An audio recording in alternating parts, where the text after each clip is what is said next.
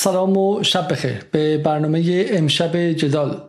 دوشنبه پنجم تیر خوش آمدید اگر خاطرتون باشه حدودا سه هفته پیش با تاها زینالی به مبحث توسعه و امپریالیسم پرداختیم و توضیح دادیم که چگونه پس از جنگ جهانی دوم کلمه توسعه این کلمه اقواگر و وسوسه برانگیز برای مردم جهان به ما جهان سومی ها وسیله شد که آمریکا بتواند بر اساس آن نظم استعمار کهن را به کناری بیافکند و جایگزینش و نظمی جدید برای سلطه بر کشورهای جهان پیدا کنه. و به عبارتی با عبور از بحث اصل چهار ترومن رفتن به سمت تلاشا برای جهان سومگرایی جنبش عدم تعهد کنفرانس باندونگ و غیره شما رو به مسیری بردیم که درش امکانات تاریخی وسیعی باز شد. امکان این که کشورها یکی پس از دیگری به استقلال دست پیدا کنن منابع خودشون رو از استعمارگران قدیم اروپایی پس بگیرن از جمله در ایران و در مصر و در اندونزی و در جاهای دیگه و و بتونن با اتحاد با هم دیگه یک بلوک از قدرت بسازن که مقابل هم امپریالیسم غرب و هم تو حدی امپریالیسم شرق یعنی شوروی بیسته. اما ماجرا به اینجا ختم نشد و توضیح دادیم که چگونه ماجرا پایانی تراژیک داشت و از کودتا علیه مصدق گرفته تا کودتا علیه سکارنو و بعد هم در آلنده. تا اینجا متوقف شده ما امشب این بحث رو ادامه میدیم. بحث ما بحثی فقط تاریخی نیست بلکه بحث ما چگونگی شکلگیری امپریالیزم آمریکا و دوره فعلی امپریالیزم که ما درش زندگی می‌کنیم. برای فهم روابط قدرت روابط مالی روابط پولی بانکی حتی تحریمی که در ایران هستش دلایل بالا رفتن دلار در بازار ایران در همین چند ماه گذشته فهم برنامه قبلی و این برنامه فعلی بسیار لازم و ضروری است. برای همین ما در ظاهر از تاریخ حرف می‌زنیم اما در باطن از امروز و از حادترین مسئله امروز یعنی استعمار پولی مالی و بانکی صحبت می‌کنیم. قبل از شروع برنامه برنامه رو لایک کنید و همینطور هم که قبلا گفتیم برای اینکه بتونید کامنت بگذارید لطفا عضو کانال ماشین که به 40 هزار نفر شدن نزدیک شدیم و امیدواریم که تا با آخر همین تابستون بتونیم جشن 50 هزار عضومون رو با شما با هم دیگه جشن بگیریم. سلام های زینالی. خیلی خیلی ممنون که برای بار دوم دعوت جدال رو پذیرفتید. سلام عرض می‌کنم خدمت شما علیزاده و همینطور مخاطبان عزیز. خوشحالم که این فرصت در اختیار من قرار داده شده که این بحث رو پی بگیریم با این فاصله زمانی نسبتا طولانی. بسیار خوب. خب آقای زینالی الان من یک مقدمه اندکی گفتم اما شما ما رو ببرید به ماجرایی که تا به اینجا گفتیم. ماجرا چه بود؟ چرا اهمیت داره بفهمیم؟ و اینکه از کجا باید این داستان رو داستان توسعه که کلمه محوری ماست از همین ایران که حسن روحانی از بحث اعتدال و توسعه حرف می‌زد تا اردوغانی که حزب توسعه و چیز دیگر رو داره تا مالزی که از توسعه حرف می‌زنن. و کلمه مرکزی از اسلامگرا گرفته تا نیروهای چپ میانی تا نیروهای ملیگرا و تا نیروهای نولیبرال. این توسعه رو شما به ما کمک کردین که با نگاهی دیگه و از زاویه دیگه و تقریبا زاویه شکاکانه بهش نگاه کنیم و وقتی بازش کردیم دیدیم که اونقدر هم کلمه مقدسی نبود و به شکلی ویترینی بود برای چپابل و استعمار نوین. اما اگر میشه برای کسانی که برنامه قبلی رو ندیدن خیلی مختصر از سه چهار دقیقه بگید که ماجرا چی بود. بله من قبلش می‌خوام اشاره کنم که این عنوانی که ما داریم توسعه و امپریالیزم کمی ممکنه نامعمول به نظر برسه. ولی همونطور که شما گفتیم در واقع این مفهوم توسعه شکل جادویی و اقواگرانه پیدا کرده و عمدتا توی نگاه مسلط روی کرتا برای فهم توسعه و در مطالعات توسعه به شدت اقتصادی یعنی صرفا اقتصادی یا تکنیکیه.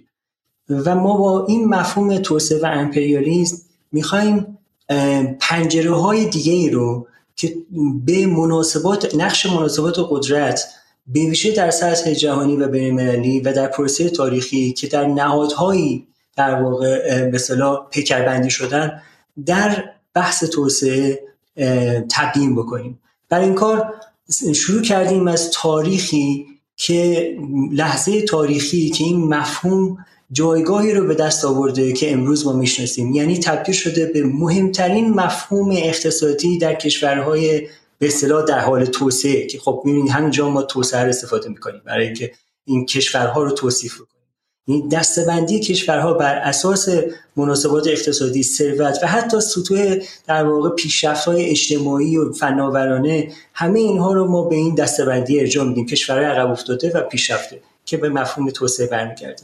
خب ما رفتیم سراغ سخنرانی تنفیز هری ترومن رئیس جمهور آمریکا که ایشون برای اولین بار اعلام کرد که در اون سخنرانی معروفی که داره چهار اصل رو در اون مناسبات ژئوپلیتیکی پس از جنگ جهانی دوم بحث می‌کنه.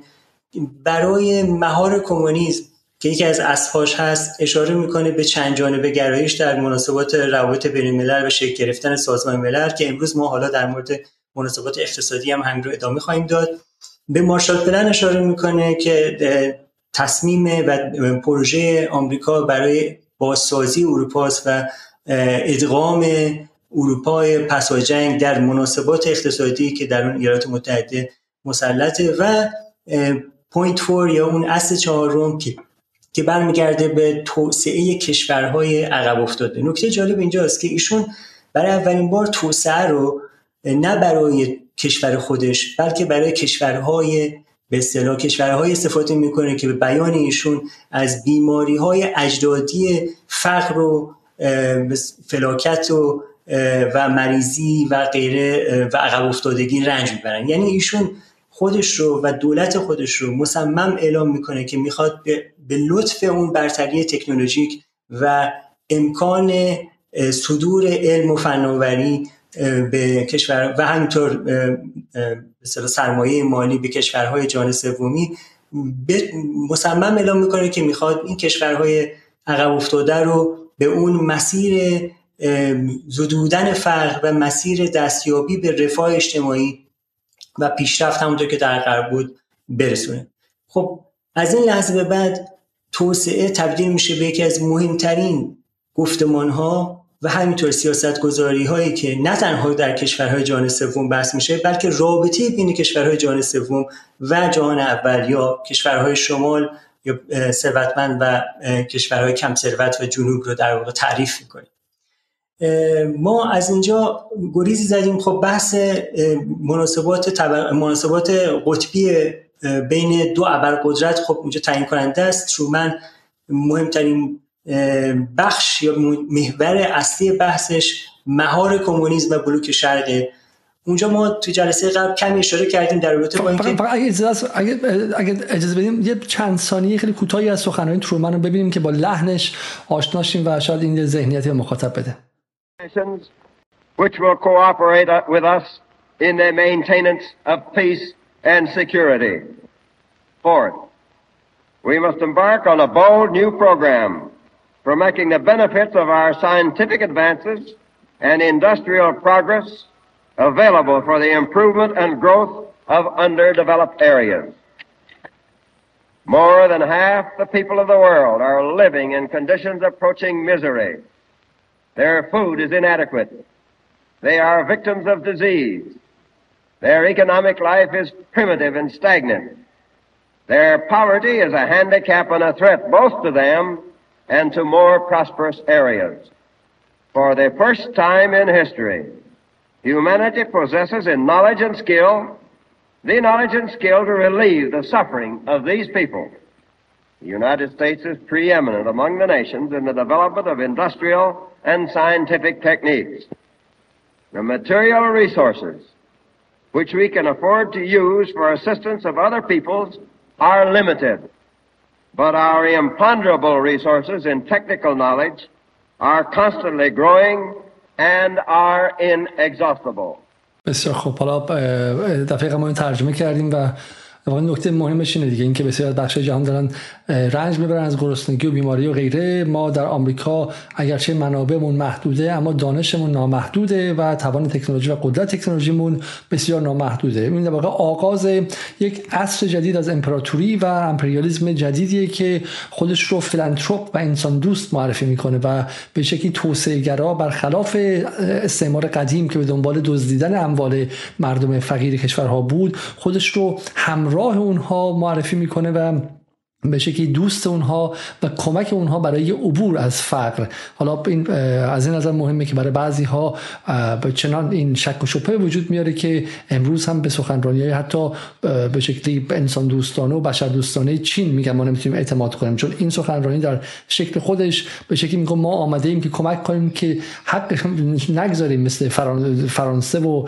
انگلیس و به شکلی بلژیک و هلند و غیره که شما رو نابود کردن. ما از آن جنس نیستیم و این به شکلی آغاز آغاز گفتگوی ما بود برای دوره جدید امپریالیسم و همینطور هم که حول کلمه محوری توسعه میگشت. بفرمایید ادامه بدید. همینطوره. و خب این کلمه محوری توسعه و کلا گفتمان توسعه بخش مهمیش رقابت با بلوک شرق. به این دلیل که بلوک شرق و اتحاد جماهیر شوروی که این بلوک شرق رو رهبری می‌کرد دستاوردهای توسعه خودش رو داشته مدل توسعه خودش رو داشته و ما تو این جلسه در موردش حرف زدیم که خب کاسیا و کمبودها و بحرانهای خودش هم داشته. و مسئله اصلی این بود که در اون دوره در این دو قطبی بلوک شرق و غرب ما جهان سومی داریم که مجموعه گسترده ای از کشورهایی که تون بحران پسا جنگ تونستن با انقلاب های آزادی بخش ملی به استقلال و حکرانی ملی دست پیدا بکنن و با پرسش این با این پرسش روبرو بشن که حالا که از شر استعمار خلاص شدیم چطور می‌تونیم اقتصادمون رو احیا بکنیم و جامعهمون رو در واقع به سمت دست یافتن به حداقلی از رفاه اجتماعی برای مردم و عدالت هدایت بکنیم. و خب در اون فضا مبارزه طبقاتی در تک تک این جوامع هم جاری بوده و بعضا نیروهایی وجود داشتن نیروهای سیاسی وجود داشتن که گرایش هایی یا کم یا بیش به بلوک شرق داشتن. و این گفتمان توسعه قرار در واقع رقیب باشه در اینکه اون کشورها به سمت سوسیالیسم نرن و به سمت گرویدن به بلوک شرق نرن. مشخصا بعد از انقلاب چین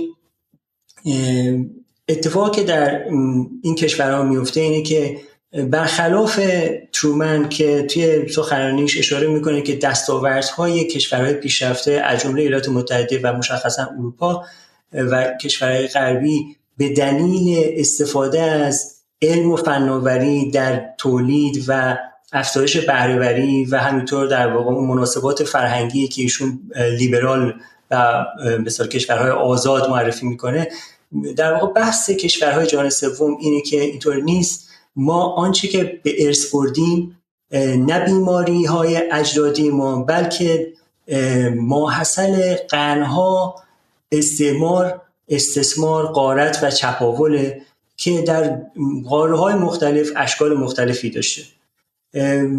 قاره هایی که به طور کلی تمام بافت های جمعیتی و اجتماعی و مناسبات اقتصادیشون دگرگون شده و تمام امکان های اقتصادیشون از بین رفته به دلیل استعمار. ما تو اون جلسه بیشتر در مورد این بحث کردیم. من نمی‌خوام حالا وارد جزئیات این بشم ولی مهمترین مسئله اینه که ایده ای شکل می‌گیره نزد این کشورهای جهان سوم و رهبرانی که در واقع داشتن. ایده ای که اینها در این فضای ایجاد شده از نزاع دو ابرقدرت. این امکان رو دارن که توسعه مورد نظر خودشون رو پیش ببرن. توسعه که متفاوت با توسعه ترومنی توسعه که ضرورتا باید به چالش بکشه مناسبات نابرابر جهانی رو که در قالب روابط نوع استعماری دوباره دارن پیکربندی میشن.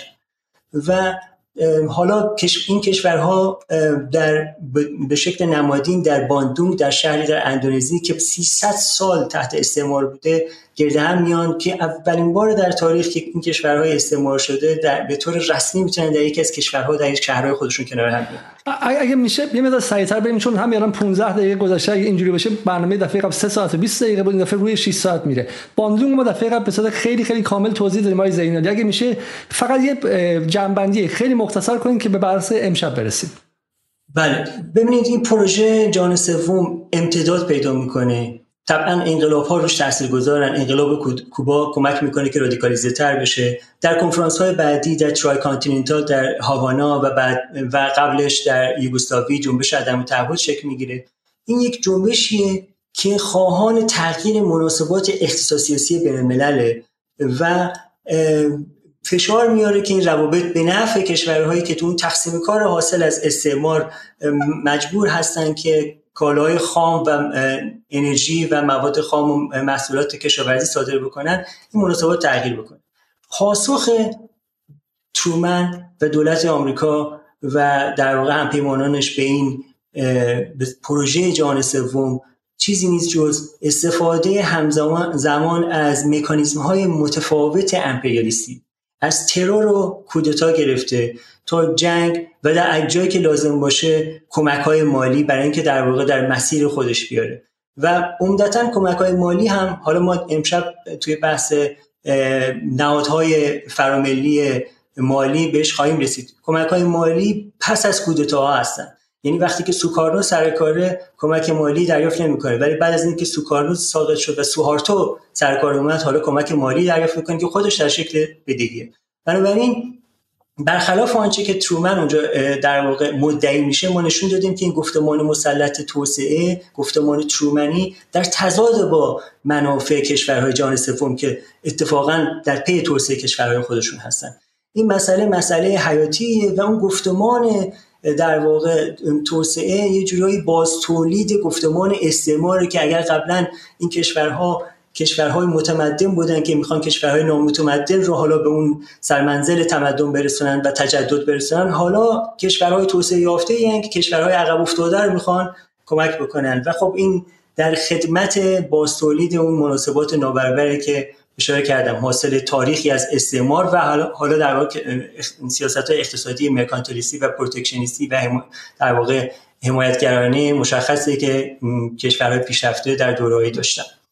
ما بحثمون رو با در واقع این مداخلات امپریالیستی که از غذا ما ملت ایران تجربه اولین تجربهش هم بودیم تموم کردیم توی که مصدق درست چند سال هنوز ترومن بحثش جوهرش خوش نشده بود بحث گفتمان توسعهش.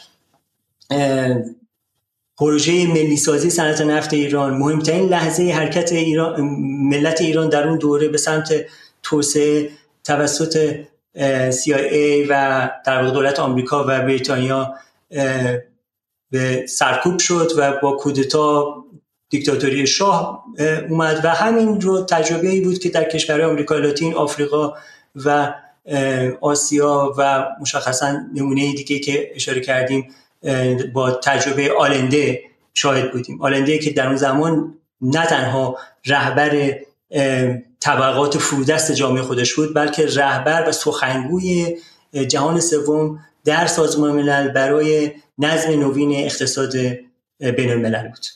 خب پس واقع پس ماجرایی که ما داریم مثلا ماجرا خیلی مهمیه درسته؟ ماجرایی که ما داریم اینه که جنگ دوم جهانی توازن قوا رو عوض کرده و به شکلی جهان وارد عصر دو قطبی شده جنگ سرد شده و این دو قطبی شدن ما میگیم ژئوپلیتیک زمانت رو بشناس این دو قطبی شدن فضای تنفسی برای قطب سوم باز کرده برای بلوک سوم باز کرده. اون کسانی که امروز یا مثلا دیروز همیشه از جریان سوم حرف می‌زنن و خیلی حرف هاشون گاهن متوهمانه و متخ... تخیل آمیزه اینه که امر سوم و جریان سوم همیشه به واسطه اگه شما قدرت نداشته باشی و مقابل چیزی به بزرگی خورشید باشی که جریان سوم میشه. میری درش نابود میشی یا بهش برخورد می‌کنی یا درش جذب میشی و حل میشی.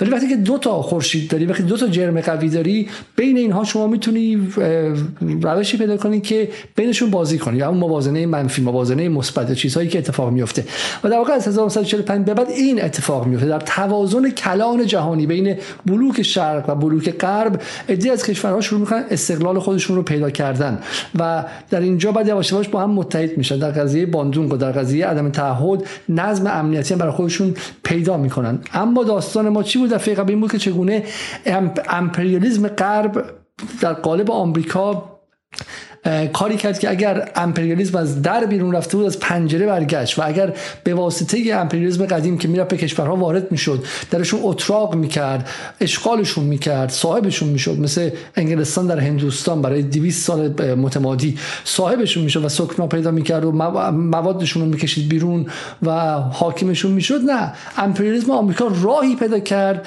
برای باز تولید روابط استعماری و چپاول استعماری و سلطه بدون اینکه در اونجا حضور داشته باشه. و حالا کودتاها هم که ما دفعه یک لیست بلند بلند بلند بالا از کودتاهای آمریکا نشون دادیم. و این قصه بود. در واقع یکی داستان از پر آب چشم که چگونه در این دوره در اواخر دهه 40 میلادی و دهه 50 امکانهایی برای آزاد شدن و استقلال این کشور به وجود اومد و بعد چگونه از دهه 50 از همون موقع در جاهای مختلف به تدریج این امکانات مسدود شد و بعد هم که در نهایت در 1990 آمریکا تونست قدرت خودش رو توتالایز کنه و به قول معروف بهش تمامیت ببخشه و هیچ جایی بیرون از خودش باقی نگذاره و همه چیز بشه یا با من یا جایی خیلی کوچیکی که بر من هستید و نابود میشید. خب قصه امروز چی آقای زینالی عزیز؟ امروز چه قصه می‌خواد بگید؟ قصه امروز ما در واقع بود دیگری از همون قصه که اونجا در, در جلسه قبلی با هم دیگه حرف زدیم. می‌خوایم برگردیم به لحظه دوباره همون لحظه پس از جنگ جهانی دوم و بحث بکنیم. این بار به جای گفتمان توسعه متمرکز میشیم برای شکلگیری نهادهای اقتصاد بین که بخش دیگری از پروژه ایالات متحده برای نظم جهانی که در واقع پس از جنگ جهانی دوم با سلطه خودش داشته. برای این بحث میریم سراغ کنفرانس مشخص در نیو همشایر در آمریکا و کنفرانس کنفرانس بریتن وودز که احتمالا همه اسم این بریتن وودز رو شنیدن به خاطر اینکه نهادهاش همچنان پابرجا هستن و ما بهش می‌رسیم. در این کنفرانس نمایندگانی از 44 کشور دعوت شدن تا دور هم بیان و بحث بکنن با ابتکار عمل ایالات متحده در همکاری با بریتانیا و مناسبات نهادی برای تسهیل و تنظیم روابط تجاری و مالی و پولی جهانی ایجاد بکنن. من اینجا یه لحظه بخوام برگردم به عقب. خیلی کوتاه اشاره بکنم که قبل از این لحظه پسا جنگ چه اتفاقی افتاده بود؟ خب ما در عواسط قرن 19 هم سلطه بلا منازع بریتانیا امپراتوری بریتانیا رو داشتیم در اقتصاد جهانی و بانک انگلستان تبدیل شد به بانک بانکی که در واقع بزرگترین منابع طلا رو داره و عملا نقدینگی حاصل برای روابط تجاری و نقل انتقالات مالی بانک انگلستان تعمین می‌کرد و ارزهای کشورهای مختلف به ویژه در اروپا و آمریکا به طلا در واقع قابل تبدیل بودن ولی نکته مهم اینه که هیچ مناسبات نهادی که به شکل رسمی این روابط رو اداره بکنه و چند جانبه گرانه باشه نبود. بلکه به طور یک جانبه توسط بانک انگلستان و توسط بریتانیا در واقع اداره میشه. خب این مناسبات این جایگاه بریتانیا و همینطور جایگاه لندن به عنوان مرکز مالی جهان اواسط قرن 19 به چالش کشیده شد با رشد آلمان ایالات متحده و ژاپن و با اون نزاع بین امپریالیستی برای بازتوزیع قلمروهای استعماری به سمت رکود رفت و ما اونجا حالا وارد این بحث نمی‌خوایم بشیم. این روابط که اون موقع در تحت عنوان گلد استاندارد بود یعنی استاندارد طلا بود در زمان جنگ اول متوقف شد در پس از جنگ اول تلاش شد که احیا بشه ولی دوباره سیاست های مرکانتلیستی در رقابت بین, بین کشورهای پیشرفته منجر به این شد که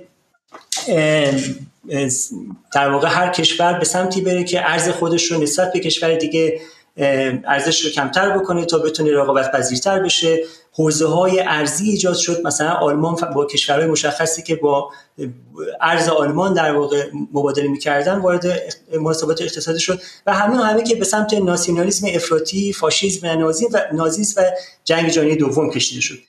اینجا حالا آمریکا یک رویکرد دیگه ای داره و می‌خواد به نوعی مناسبات بین المللی رو احیا بکنه. می‌دونیم که تو علم یا توی در واقع مباحث روابط بین الملل اشاره میشه که توی اون بین دو جنگ اول و دوم زمانی که بریتانیا اون قدرت سابق رو نداشت و آمریکا تونسته بود در واقع تبدیل بشه به بزرگترین ارائه دهنده یا کردیتر یا در واقع ارائه دهنده به سرمایه مالی و سلطه اقتصادی کم کمش پیدا کرده بود. همین گفتن که این آمریکا بود که باید این مسئولیت به عهده می‌گیره ولی اون رویکرد آیزولوشن در واقع ایزوله شدنش و نخواستنش برای اینکه بپیونده. انزوا طلبی. انزوا طلبی. بله ببخشید من اصطلاحش بزنم نرسید. انزوا طلبی آمریکا باعث شد که این اتفاق بیفته و حالا خب آمریکایی که مناسبات نهادیش رو در واقع توی کشور خودش دولت قدرتمندی رو احیا کرده و رقیب رقباش هم ضعیفتر هستن میاد و پا پیش می‌ذاره.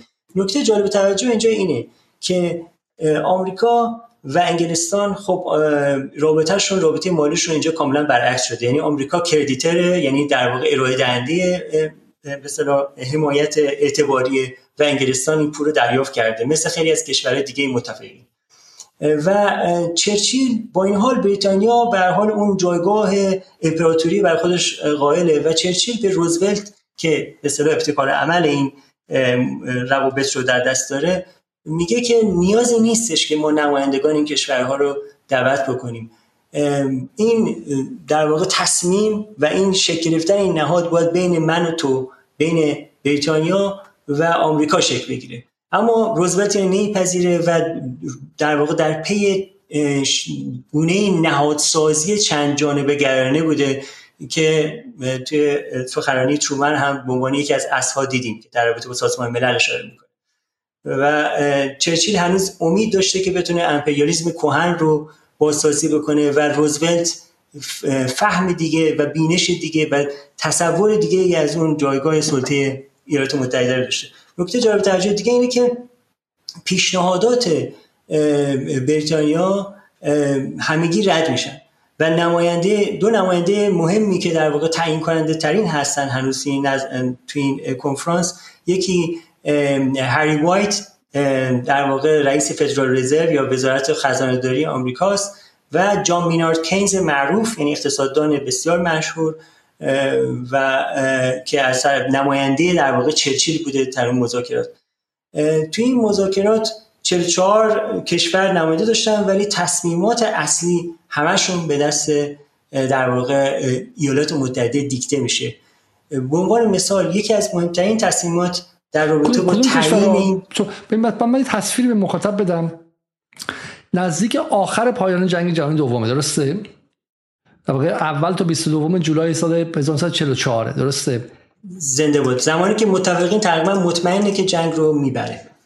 آره دقیقا دقیقا. لحظه گشتار گشتن نظم جهانیه. لحظه که نظم قدیم انگلیس و فرانسه و آلمان از بین رفته و نظم جدید داره میاد و چه کشورهای عضوش هستن؟ خب قاعدتا مثلا بلوک شرق نباید خوشحال باشه از این کنفرانس که درسته چون معلومه تو این کنفرانس چه اتفاقی داره میفته و آمریکا اصلا دعوت کرده تو نیو همشر داره اتفاق میفته و غیره. آیا مثلا اونام دعوتن یا نه؟ فقط بلوک غرب دعوتن. نه جالب این سوال بلوک شرق یعنی اتحاد جماهیر شوروی به طور مشخص دعوت شده و نمایندگانی با اینکه بسیار از کشورهایی که از جهان سوم شرکت کردن در ائتلاف با آمریکا هستن ولی کشورهای دیگه ای هستن که در نزاع با ایالات متحده هستن. یعنی ایالات متحده چند جانبه گرایش به شکلیه که می‌خواد این کشورها رو هم تا حدی ادغام بکنه در مناسبات نهادی. اما اتفاقی که میفته اینه پس از تصمیماتی که گرفته میشه حالا من به این تصمیمات می‌رسم. مشخصا از همه چیز در واقع تعیین کننده تر دو تا عامله. یکی تعیین دلار به عنوان ارز لازم برای مناسبات تجاری و در واقع مناسبات مالی جهانی زمانی که در واقع تراز تجاری یک کشور منفی میشه. و عملا در واقع جایگاهی که دلار امروز ما می‌شناسیم. یعنی دلار تبدیل میشه به یک جایگاهی به دست میاره که مناسبات مالی و تمام نقل انتقالات تجاری قابل انجام به این ارزه خب در این رابطه تا حدی بدیهی به نظر می‌رسه به خاطر اینکه خب آمریکا قدرت مسلط اقتصادی بوده. ولی کینز و خود هری وایت جالبه بدونیم خود هری وایت هم هر دو اینها ایده‌هایی داشتن که ارزی رو یک نهادی در واقع ایجاد بکنه که هیچ ارز ملی نیست یعنی ارز هیچ کدوم از ملت ها نیست.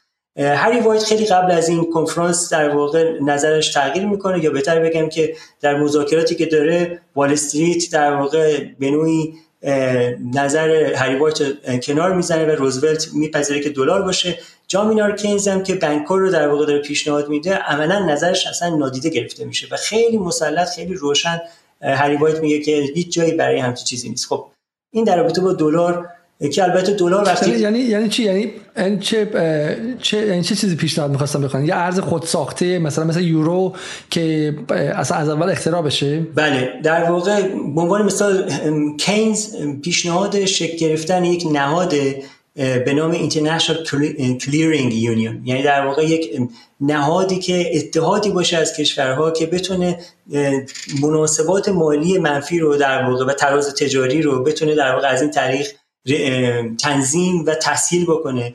و پیشنهاد کینز اینه چیزی که البته بعدا در واقع بانک جهانی تقریبا ایده شبیه اون اینترنشنال کلیرینگ یونیونه ولی کینز معتقده که خب خود این نهاد حالا می‌تونه چرا که نه می‌تونه یه ارز داشته باشه.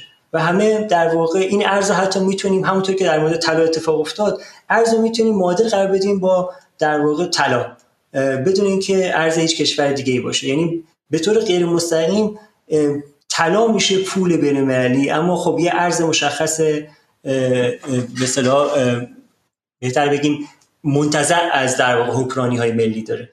ولی خب این اتفاق نمیفته و به حال هم تو گفتم ایالات متحده دیکته می‌کنه با اینکه چند جانبه گرایی رو در واقع داره پیش می‌بره ولی خب جایگاه مسلطش رو نهادینه می‌کنه دلار میشه ارز جهانی و نرخ ارز دلار نرخ ثابته و بعد در واقع اصطلاح میگم پگ میشه یعنی در واقع تثبیت میشه با ارزش طلا یک اونس طلا 35 دلار در نظر گرفته میشه و خزانه داری آمریکا موظفه که هر کدوم از این کشورهایی که خواهان تبدیل دلار به طلا بودن طلا در اختیارشون قرار بده.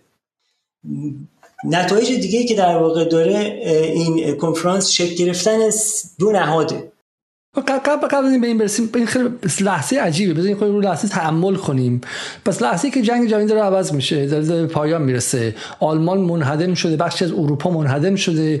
و همین که گفتی اولا چرچیل به روزولت میگه که بگر ول کن بیا دو جانبه گرایی کنیم. من خودت باشیم. برندگان جنگ انگلو ساکسون ها ما تصمیم بگیریم که وضعیت پولی بانکی جهان باید چی باشه. برام امپراتور قبلی من بودم دیگه. من تعیین می‌کردم تو بانک مرکزی من تو لندن. تعیین میشه تو بورس من تعیین میشه حالا بیا با هم دیگه شریک شیم.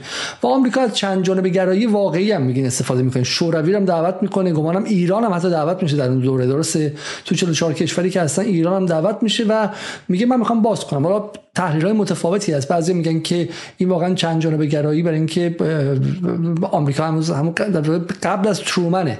دو سه سال دو سه سال قبل از ترومنه. آمریکا به واسطه این چند جانبه گرایی می‌خواد یه مقدار اروپا رو هم حذف کنه انگلیس هم حذف کنه و خودش جایگزین شه. برای همین دست ای داره تصویر معتدل و تصویر منصف به جهان نشون میده هنوز. قبل از اینکه اون بچه اون خوی در رندگی, در رندگی خودش در اوایل دهه 50 میلادی بیاد بیرون و غیره. یه موضوع اینه. ولی موضوع جالبتر این که شوروی کجاست اینجا؟ شوروی اعتراض نمی‌کنه چون به شکلی ایشون شورایی باشی بوی این مشامت می‌خوره که داره نه کسی که صاحب پول استاندارد جهانی باشه برنده آینده است. درسته؟ برنده آینده است و خیلی از مناسبات تعیین می‌کنه. آیا روس ها آیا شوروی های بلوک شرق اعتراض ندارن؟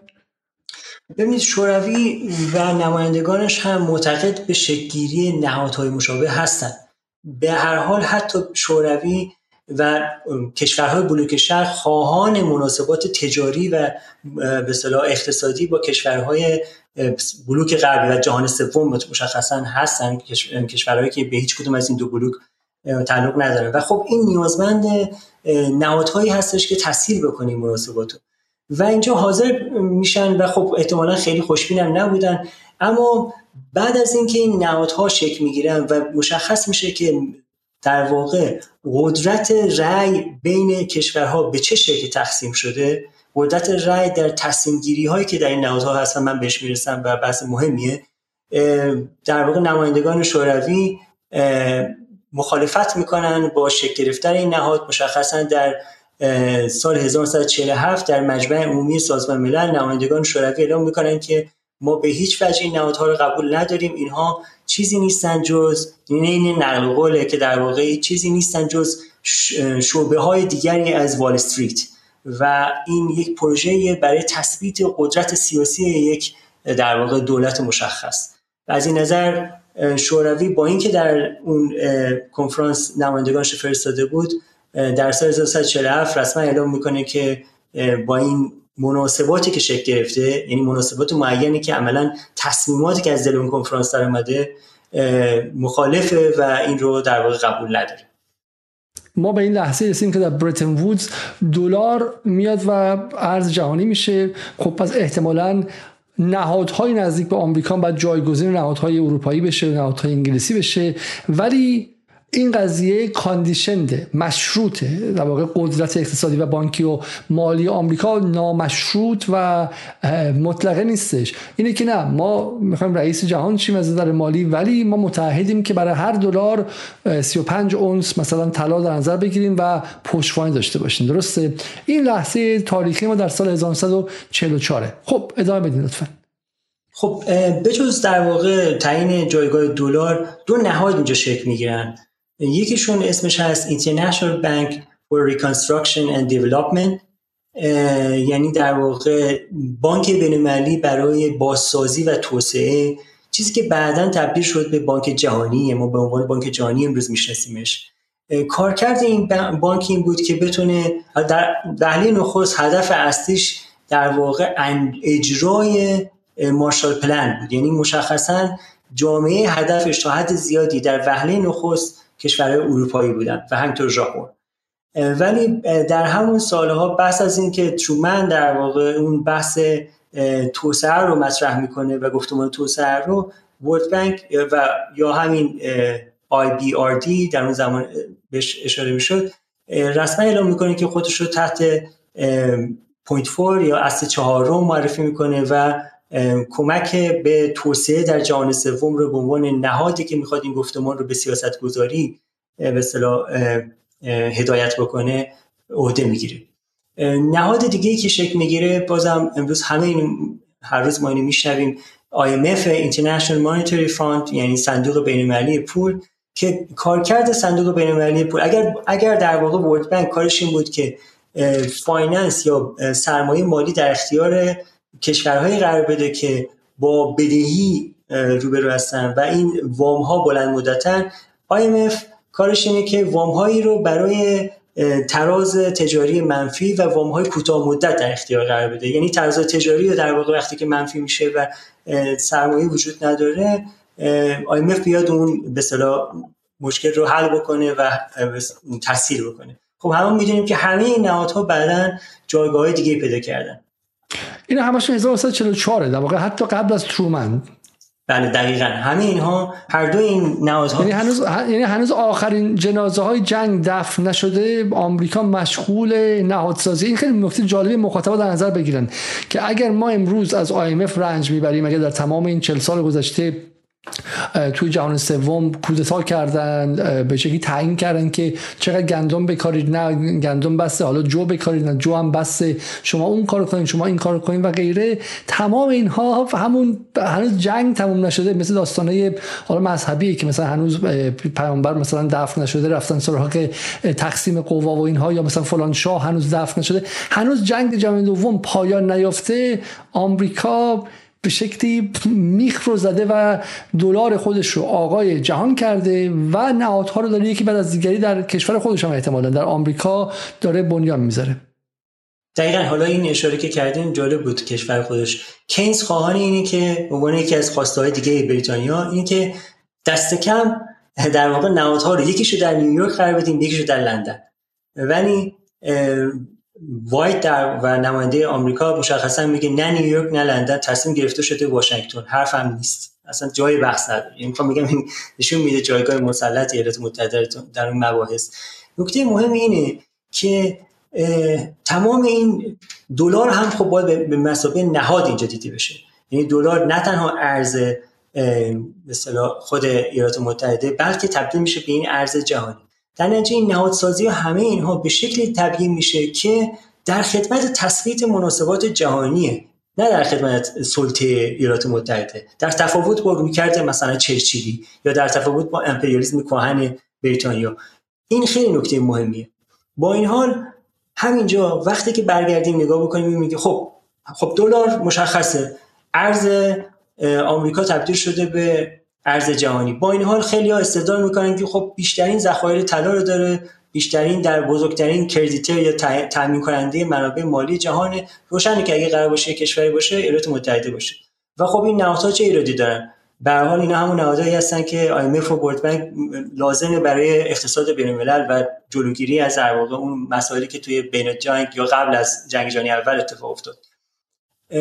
ما کافی حالا نگاه بکنیم به سیستم و ساختار تصمیم گیری در تک تک این نهادها که از همون لحظه از همون کنفرانس برتن وودز در واقع پایگذاری شده. در IMF و در ورلد بانک دو نهاد مهمی که اونجا شکل گرفتن ساختار تصمیم گیری تعریف شده بر اساس آرای معینی. تصمیماتی گرفته میشه که کلیدی هستن. این تصمیمات اینها هستن که به چه کشوری کمک بشه؟ چه جوری کمک بشه؟ شرایط بازپرداختش چه باشه و اگر بازپرداخت انجام نشد چشه اگر احیانا اونجا طرح دعوی شد نهادهایی وجود دارن که بهش رسیدگی بکنن. و خب تصمیماتی باید گرفته بشه در رابطه با اون دعوی که اونجا مطرح شده و احتمالا مثلا نزاعی وجود داره و دعوایی بین این نهاد و مثلا یک کشوری وام گیرنده وجود داره چجوری تصمیم گیری بشه؟ همه اینا بر اساس آراست. و این آرا به نحوی اون زمان چیده شده که کاملا انعکاس دهنده نهاد، نهادی نابرابری جهانی که ما تحت عنوان روابط امپریالیستی در اقتصاد بین‌الملل می‌شناسیم. یعنی اون شکافی که بین کشورهای توسعه یافته و توسعه نیافته وجود داره اون نابرابری و بیعدالتی که وجود داره و جهان سوم به چالش کشیده بود همه اینها در این نهادها تثبیت میشه. در همونجا در واقع اشاره کردم تصمیم اتحاد جماهیر شوروی برای اینکه مخالفت بکنه با این نهادها همین بود که آمریکا و ایالات متحده و بریتانیا با همدیگه 50 درصد آرا رو به عهده دارن و آمریکا حق تو داره. 50 درصد آرا رو دو تا کشور به عهده دارن. 11 تا کشور پیشرفته اروپایی به اضافه آمریکا 70 درصد آرا رو دارن در حالی که جمعیتشون کمتر از 10 درصد جمعیت جهانی. و خب این خودش باز بازتاب دهنده نابرابری که هست خب روشنه. خب وقتی که روابط قدرت اینجوری باشه مناسبات تصمیم گیری اینجوری باشه معلومه چه تصمیماتی گرفته میشه. من آرا رو دوست دارم در واقع اعلام بکنم که جالبه. 14 تا کشور آفریقایی با هم دیگه کمتر از دو نیم درصد رأی دارن. و جالب بدونید که ایران هم اونجا به عنوان کشور غرب آسیا حضور داره و نماینده ایران هم ابوالحسن ابتهاجه که بعدا رئیس سازمان برنامه میشه. ایران 52 دهم درصد آرا رو داره. و به عنوان مثال جمع در واقع اون چیزی که ما منا می‌شناسیم یعنی غرب آسیا و شمال آفریقا با همدیگه دو 24 درصد آرا رو دارن. و خب حالا من نمی‌خوام همه رو اینجا در واقع اشاره بکنم. همه اینها نشون میده که این مناسبات تا چه حد نابرابر بوده. خب شاید ایده بگن که خب اون موقع نابرابر بوده بعدا این قضیه تغییر کرده. اما اینطور نیست. یعنی در واقع همچنین امروز که ما داریم صحبت می‌کنیم همین نهادهای فراملی مالی که مهمترین نهادها برای در واقع تنظیم و تبیین گفتمانهای توسعه تصمیمی در رابطه با وام دادن و ندادن اینکه ایران مثلا داره تلاش می‌کنه که از IMF وام بگیره اونجا چه چه جریانی تصمیم می‌گیره چه جوری تصمیم گرفته میشه همه اینا در واقع با این مناسبات تصمیم گیری که می‌بینید جالبه که اینجا ببینید که برخی از آرا حتی به شکل نابرابرتری در اومدن. مثلا چین در 1945 چینی که نمایندگانش فرستاده چین پیشا انقلابه. چین در ائتلاف با آمریکاست. رأی بیشتری داره 72 درصد. بعد از انقلاب رأیش کم میشه 3 درصد میشه. یعنی بعضی از کشورها حتی در واقع رأیشون کمتر میشه. چرا این اتفاق میفته؟ بعضا برخی از مکانیزم هایی که وجود داره و توجیه میشه بر اساس ثروت یعنی بر اساس آورده مالیه که در واقع اون کشورها دارن. اما این تنها عامل نیست. یعنی حتی همون موقع اگه نگاه بکنید درصدها متناسب با آورده های اون کشورها نبوده. این رو بازش کنیم. اینا DC منظورش چیه؟ Developing countries یعنی کشورهای در حال توسعه. بله. یعنی کشورهای در حال توسعه. اوکی. خب خیلی جالبه. پس روسیه در 1945 که اصلا قبول نکرده اومده بیرون دو سال 2002 8 درصد. چین از 1981 به 2000 با اینکه دوست آمریکا تقریبا متحد آمریکا و داره با هم کار می‌کنه از 3 درصد به 2 دو درصد تبدیل شده. کشوری با یک و 3 میلیارد جمعیت. درسته؟ هندوستان از 2 درصد در 1981 به یعنی همینجوری کمتر شده. هند از 5 درصد به 2.8 درصد از 2.8 درصد به 2 درصد تبدیل شده خب؟ و برزیل همینطور. این ماجرا چیه؟ چطوره که از 1981 به بعد که این کشور ثروتمندتر شدن و قاعدتا جی دی پی شون هم بیشتر شده باشه چرا سهمشون در آی کمتر شده؟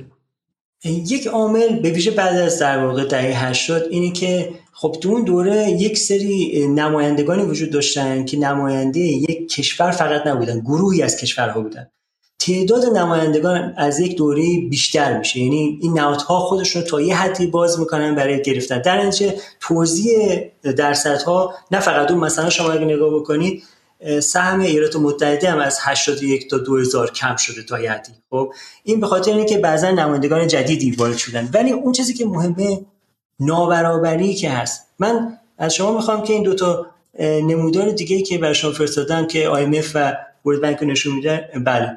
خب این الان این تصویر که می‌بینین حالا دو تا نمودار کنار همه نمودار آبی وقتی نگاه بکنین داره توضیح سرانی رأی رو بر اساس مناطق مختلف نشون میده. رأی در کجا؟ در صندوق بینالمللی و یا همون چیزی که ما IMF می‌شناسیم.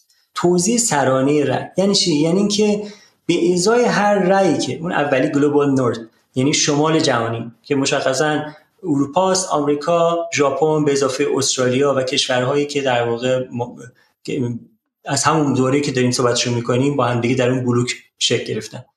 به ازای هر یک رأی گلوبال نورت یا شمال جهانی مثلا در مطالعه اون نمودار آبی ببینین در جنوب آسیا چهار صدم درصد رأی داره یعنی به ازای یک رأی چهار صدم درصده وقتی سرانه در نظر بگیریم. یک مثلا آمریکایی مقایسه بکنیم با یک هندی وقتی که رأیشون در این تصمیم گیری هایی که مهمترین نهادهای بین المللی مالی اقتصادی هستن این نابرابری باور نکردنی. تقریبا 100 برابر رأی بیشتری داره یک آمریکایی. و همینطوری می‌بینید یعنی توضیح رأی رو اگه نگاه بکنید نکته جالب اینه که این توضیح رأی حتی این طرف هم بر اساس این نمودار سبز اگه نگاه بکنید بر اساس ثروت یعنی سرانه بر اساس ثروت افراد.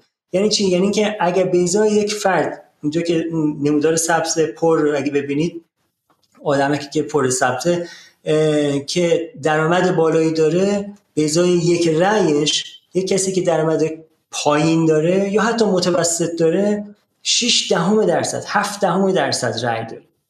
شما فقط همین رو تصور بکنید. حالا ما ورد بنک هم خواهیم دید. تقریبا همینه. شما فقط تصور کنید که در جامعه ای که مدعی دموکراسی یا اصلا حدی از انتخابات وجود داره و در هر جامعه که اصلا حق رأی عمومی وجود داره. در همین ایران خودمون. اگر بگن که به ازای رأی هر فرد ثروتمند یا برعکس بگم به ازای هر رأی هر فرد فقیر یک ثروتمند صد برابر رأیش میارزه. و مثلا کسی که تو دهک مثلا دومه 80 برابر میارزه. خب هر کسی اینی بشنوه میگه خب این یه جور آپارتایده در واقع یک جور دیگه اصلا دیکتاتوری هم نیست. یعنی رسما یک سلسله مراتبی تعیین شده که معلومه دیگه. همینطورش هم تصمیمات به نفع ثروتمندانه. با همین که در واقع مناسبات رأی این داستان رو نداره خوشبختانه. ولی چه برسه که اونطوری هم بشه. یعنی عملا خب شما تصمیم می‌گیرید برای یعنی ثروتمندان تصمیم می‌گیرن. کسی قبول نخواهد کرد. ولی جالبه وقتی که به این نهادها می‌رسیم این نهادها هستن که کاملا پذیرفته شده هستن. همونطور که اشاره کردم هر کسی در مورد آینده صحبت می‌کنه به عنوان یک نهاد بین‌المللی لازم. نکته جالبی که اینجا تو این تصویر تو این رنگا معلوم نیست بود نجات پرستی ماجراست. یعنی چی؟ یعنی که در واقع ما امتداد گفتمان یا بهتر بگم ساختار نجات پرستی استعمار رو در همون برتون وودز در همون نهادهای برتون وودز و تا همین امروز در مناسبات اقتصادی جهانی می‌بینیم. یعنی اگر شما نگاه بکنید اون گلوبال نورد درصد در واقع اکثریت جمعیت سفیدش رو در نظر بگیریم و تمام جمعیت دیگر رو در نظر بگیریم که به اصطلاح دارکر نیشنز بهشون میگن یا رنگین پوست هستن سفیدها رأی بسیار بیشتری دارن نسبت به غیر سفیدها. یعنی قدرت تصمیم گیری در این نهادها رسما یک آپارتاید و دیکتاتوری نژادیه و همون موقع پایگذاری میشه. و مهمتر از و نکته جالب دیگه این که رؤسای ورد بانک و IMF همیشه آمریکایی اروپایی هستن. رئیس IMF آمریکایی و رئیس ورد بانک اروپایی. اگه اشتباه برعکس نگفته باشم. جز این نیست. یعنی تصمیمات کاملا گرفته میشه. خود این نشون میده که چه ساختار قدرتی داره. اون نمودار بعدی ورد بانک هم اگه نشون بدید البته تقریبا مشابه همینه. چیزی تغییر نمیده. فقط اون بعضا حتی در رابطه با درآمد اوضاع ورد بانک که ادعای در واقع اینو داره که از IMF بیشتر به نابرابری توجه داره بدتر هم هست. بله این مناسبات نهادی هستن که شکل گرفتن. خب وقتی که ما در مورد نابرابری حرف می‌زنیم ببینید ما وقتی در مورد توسعه حرف می‌زنیم. این این لطف این نمودارم نشون بدیم فقط نمودار ورلد بانک من برای شما آوردم. توضیح اگر بدین ممنون بله این نمودار ورلد بانک هم همونطوره. یعنی همون دستبندی رو داره در سمت آبی در واقع توزیع سرانه رای در قدرت رای در نهاد بانک جهانی بر اساس مناطق شما می‌بینید. اینجا حتی اوضاع خیلی بدتر به ازای یک رای در گلوبال نورد یعنی یک رای سرانه یک فرد در شمال جهانی در جنوب آسیا 6 دهم درصد. در آفریقایی که به اصطلاح ساب آفریقا میگن یعنی آفریقای به زیر صحرا اونجا 17 صدم درصد. در آسیای شرقی 8 صدم درصد. و ببینم منطقه ما در منطقه ما 31 صدم درصد یعنی میدلیست و در واقع خاورمیانه و شمال آفریقا.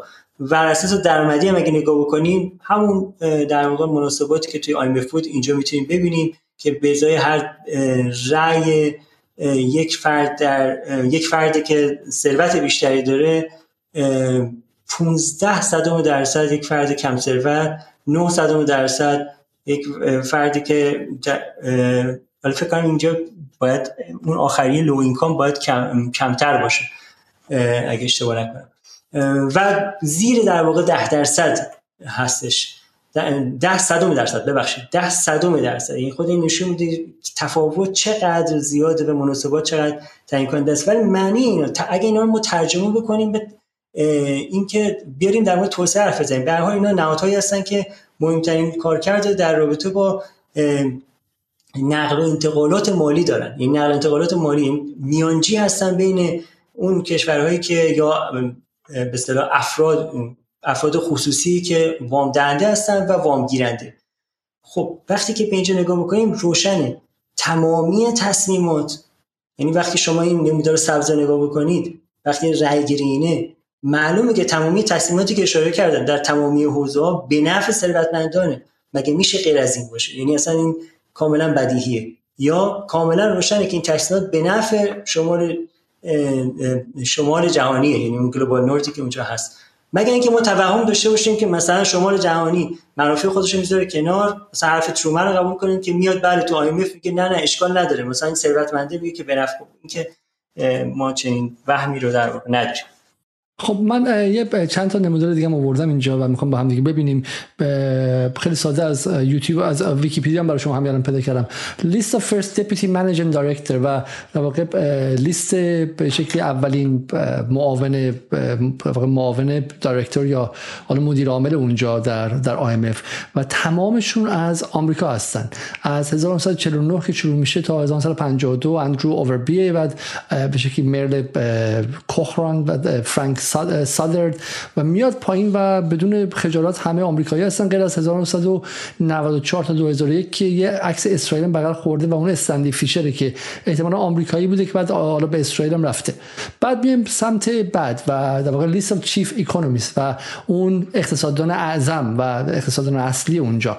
و از ادوارد برنشتاین که سال 1946 شروع میشه مال آمریکاست بعد هلند و کانادا و اسرائیل و آمریکا و آمریکا و یه دونه هند داریم ما اینجا. که به شکلی راغورام راجانه و بعد دوباره فرانسه و آمریکاست. و بعد در نهایت هم میایم به managing director که دیگه مدیر عامل اونجاست. و اولیش مال بلژیک که اینا مال IMF همش. بعد سوئد سوئد فرانسه هلند فرانسه فرانسه آلمان اسپانیا فرانسه فرانسه و حالا هم که از بلغارستان. برای همین این از هم خیلی نکته جالبیه. غیر از اینکه ما امروز با آی سر و کار داریم. یکی از دعوایی که ما تو ایران داریم این که سال 2019 یا 398 در حالی که ایران زیر بدترین تحریم ها بود همچنان دولت روحانی از IMF دعوت می‌کنن بیا ایران که به ایران کنسه و مشورت بدن که ایران باید چیکار کنه. و همین الان هم آقای فرزین مدیر رئیس بانک مرکزی دولت ابراهیم رئیسی همین اواخر با IMF دوباره دیدار داشت و همچنان به شکلی ازشون مشورت می‌گیره و دنبال وام هست ایران و غیره.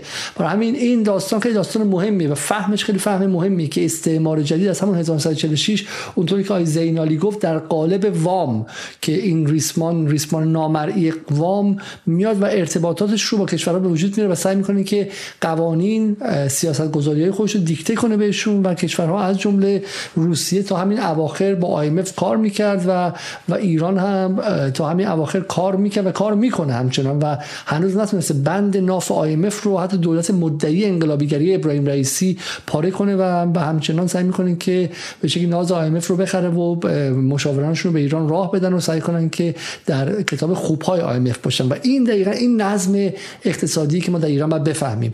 ما در ایران ناتو رو فهمیدیم ما در ایران با ناف های هواپیما آمریکا رو فهمیدیم. ما در ایران به شکلی موشک های و F 32 رو فهمیدیم. ولی ولی به این نظم که می‌رسه یه خورده کمیتمون لنگ می‌زنه و ما تو این برنامه دقیقا می‌خوام این رو بفهمیم.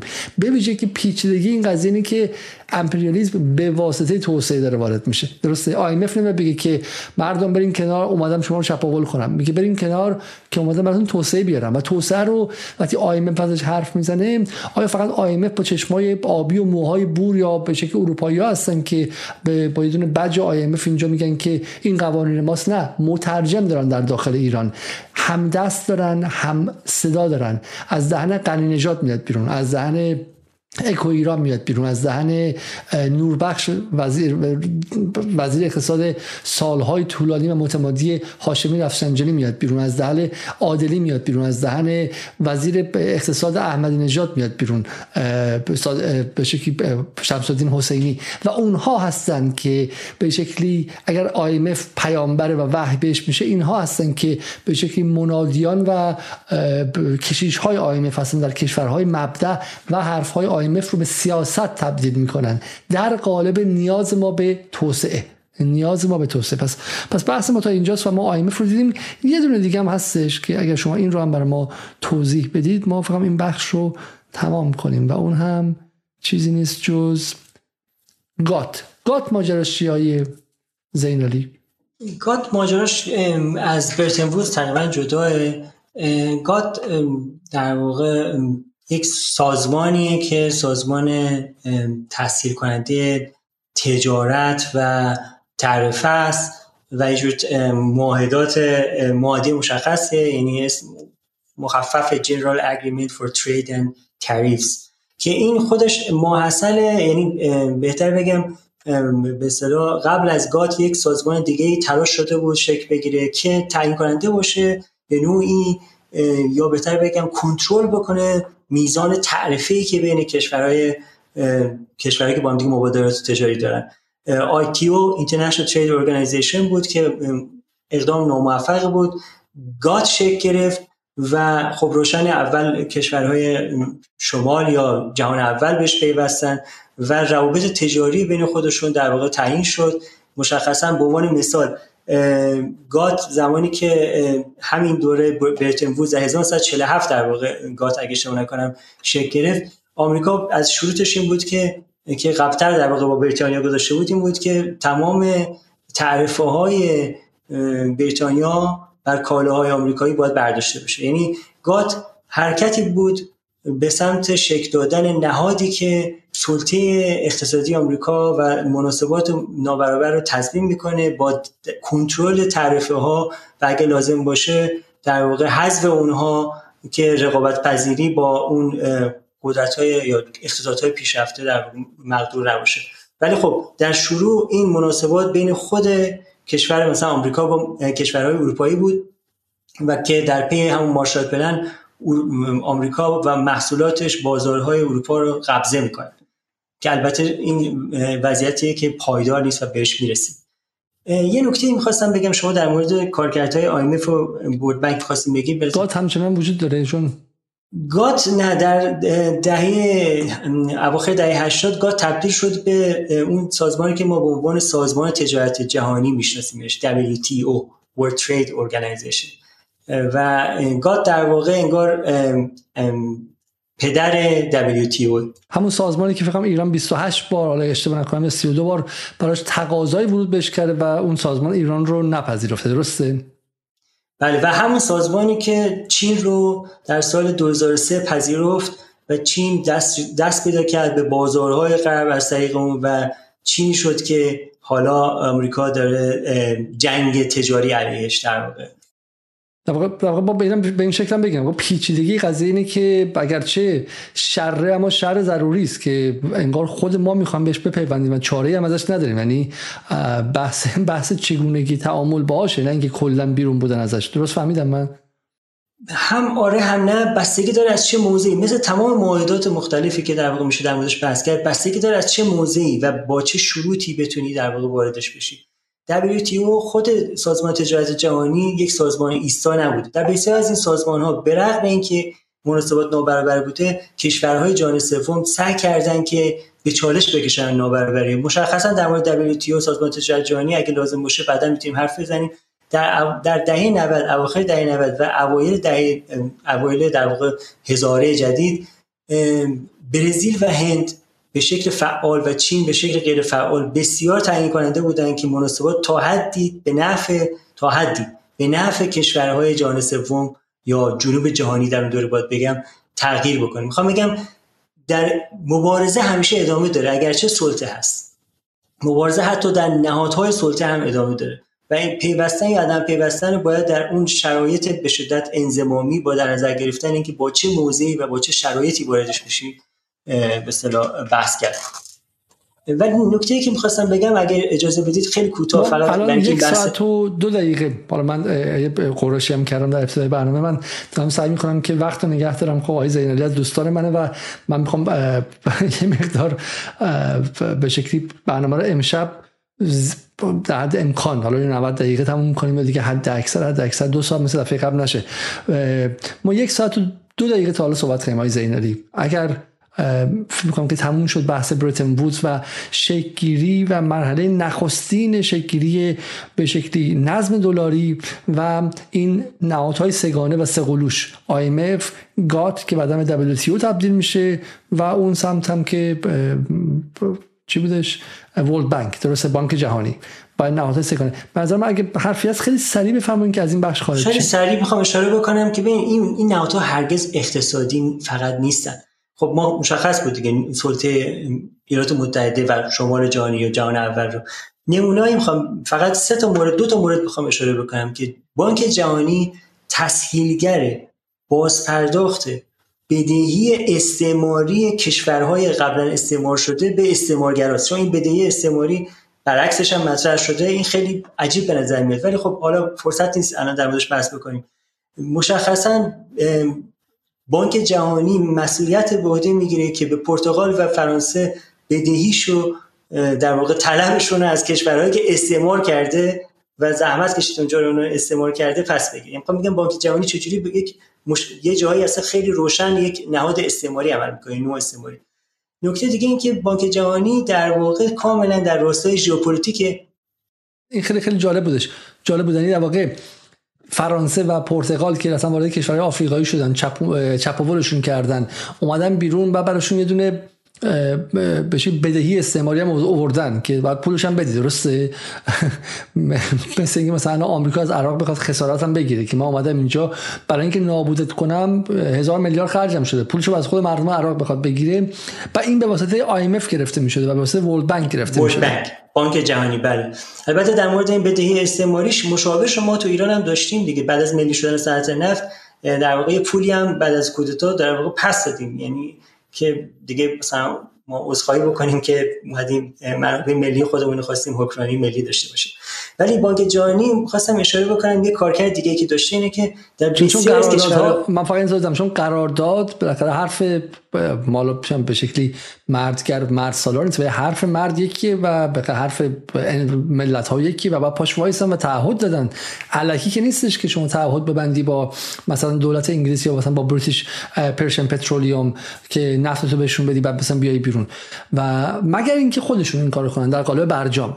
مگر اینکه خودشون تعهدات رو زیر پا بذارم اون موقع کسی هم نمی‌تونه حرفی بزنه و بعد همه زیپ دهنم ببندم و اگرم و خود ایران بعدم خود کشور رو باید مسئله اندیش باشم مثل آقای حسن روحانی که گفته بود که ما دنبال قرامت گرفتن از آمریکا به خاطر برجام نیستیم و اصلا چنین کارایی نیستیم. ولی اگر اونها بیان و سالهای نفت ایران چپ چپاول کرده باشن و بعد ایران نفت رو از دزدا پس بگیره بعد ایران رو باید قرامت هم بده. و این قرامت رو اول کودتاش به وجود میارن بعد دولت کودتایی قرامت رو هم می‌گیرن. پس این میشه قرامت استعماری یا بدهی استعماری. درسته؟ این نکته خیلی جالبیه. بروش برنامه بذاریم یه موقعی. آخه جالب بدهی استعماری برعکسش هم از طرف کشور استعمار شده مطرحه و بسیار هم بحث رادیکال و در واقع ادالت خواهانه که خواهان این هستن. این بحث غارت رو مطرح می‌کنن و اینکه حالا من تو همین جلسه اگه تونستیم امشب کامل برسیم توضیح خواهم داد که بحث بدهی رو مطرح می‌کنه که چه کسی به چه کسی بدهکاره های کشورهای جان سوم که بدهکاره جان اولن یا برعکس با توجه به در نظر گرفتن قرنها قارت این کشورها از این اگه بگذریم باز هم در واقع ارتباط داره بحث استعمار. بانک جهانی در بسیاری از موارد مداخلاتی می‌کنه در کاملا به مسابقه بازوی امپریالیسم عمل می‌کنه. و وام ها رو به دولت هایی میده که درست پس از کودتا هستن. یعنی نمونه مشخصش بازم ایرانه. یعنی شاه قبل از اینکه در واقع ملی شدن سطح نفت موفق بشه قبل از اینکه مصدق به قدرت برسه در حال مذاکره با بانک جهانی برای اینکه بتونه وام بگیره. مذاکرات در حال پیش بعد از اینکه مصدق به قدرت میاد بانک جهانی در واقع به طور مشخص این دستور رو از ایالات متحده می‌گیره که بهتره که این وام رو پرداخت نکنه تا اینکه مصدق در واقع چهره خوبی نداشته باشه. و بعد از اینکه در واقع حالا کودتا اتفاق میفته حالا دوباره بانک جهانی میاد و سعی می‌کنه اونجا مناسبات توسعه این تجربه رو در بسیار از کشورهای دیگه در واقع دیدیم در رابطه با پیموشه شیلی و بسیار از کشورهایی که دیکتاتوری های پس از جنبش در واقع ساقط کردن اوکراینی ملی بودن بانک جهانی مداخله کرده و جالب اینو بدونید. در بسیاری از این کشورها ما امشب به این بحث پردازیم دقیقا تو دوره همین دیکتاتوری ها هستش که این کشورها بدهکار شدن. یعنی نه تنها یک دیکتاتوری دست نشانده اونجا میاد برای اینکه در راستای قرار گرفتن در اون قلمرو ژئوپلیتیکی ایالات متحده و منافع اقتصادیش باشه بلکه نسل های پس از اون رو هم در واقع به نوعی تحت یک قید و بندی قرار میدن با این وام ها که خب شرایط خودش هم داره. حالا می‌خوام می‌خوام همینجا حالا چون به بحث World Bank رسیدیم و بحث دت و بحث قرض می‌خوام همینجا یه پلی بزنیم به بحث کلا قرض دادن و قروض به عنوان یک اهرم امپریالیستی یا اینکه نمی‌خوام بعدا اینو مطرح کنیم.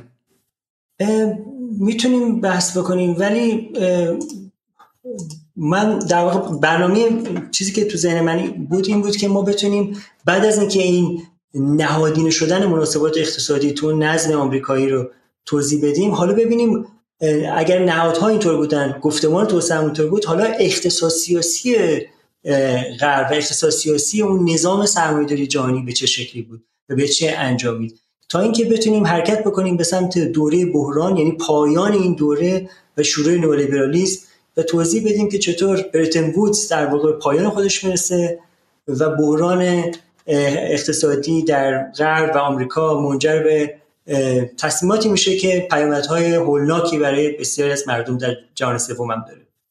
پس با بحران به شکلی درون خود غرب شروع کنیم. خب این نظم اقتصادی برای ما خود توضیح بدید. 1945 1944 شروع میشه. جهان دو قطبی همچنان برای همین از یک سو آمریکا بعد با شوروی مقابله کنه. از سوی دیگه موج استقلال خواهی کشورها شروع شده و کشورها به قول معروف دیگه مثل قبل تن نمیدن به روابط استعماری. مصدق در ایران یک مشعلدار و یک به شکلی یک نماد که خیلی هم میگن دیگه. ناصر میگه من مصدق الهام گرفت الهام بخشه. الهام بخش همونطور که قبل از اون نهرو و گاندی الهام بخش به کشورها یکی پس از دیگه دارن به همدیگه الهام میدن که از زنجیرهای استعمار رو پاره کنن. و از طرفی هم اینها در داخل کشورهای غربی هم ما می‌دونیم که مابعضایی داره.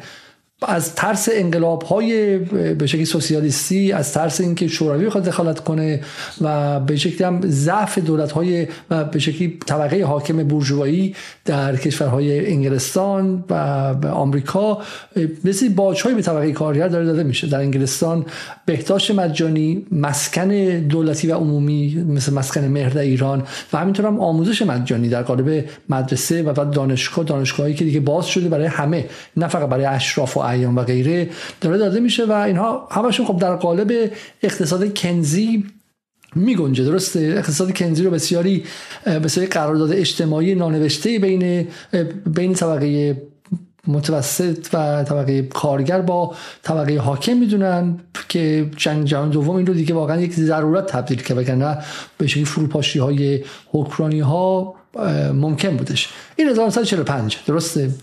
و, و بعدش. بله دهه 50 60 و حتی دهه 70 رو می‌تونیم در واقع با همین مفهوم اقتصاد کنزی که سیاست های دولتی برای تحت عنوان سیاست های دولت رفاهی هم شناخته میشه.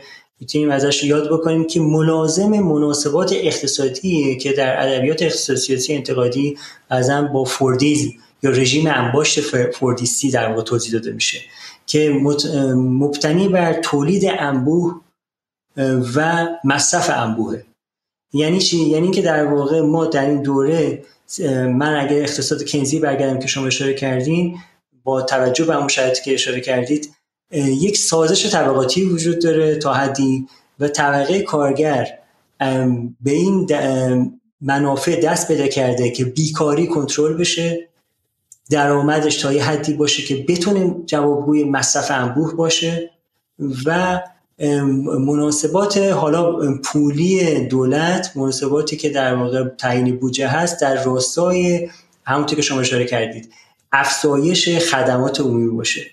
در ازای این اتفاقی داره میفته اینه که انباشت سرمایه یا انباشت اقتصادی رشد اقتصادی مفتنی بر تولید انبوه کالاهاست که حالا با معرفی شکل خاصی از سازماندهی تولیدم که حالا تو دوره تیلوریزم در واقع معروفه که اصطلاحا میگن این سازماندهی علمی تولیده که خط خطوط مونتاژ و اسمبلی بسیار پیشرفته ماشینالات پیشرفته که عملا بسیار از کارهای کارگران ماهر رو انجام میدن و کارگران فقط مثلا پیچ مورد صرف می‌کنن اصطلاحا و در واقع تبدیل شدن به کسایی که کاربران ماشینالات هستن و مراکز تولیدی بسیار گسترده و متمرکز و که در اونها شدت تولید یعنی شدت کار بسیار زیاده در نسبت به شدت کاری که قبلا بوده. اون ساختار سازماندهی کار که شدت کار بسیار زیاده و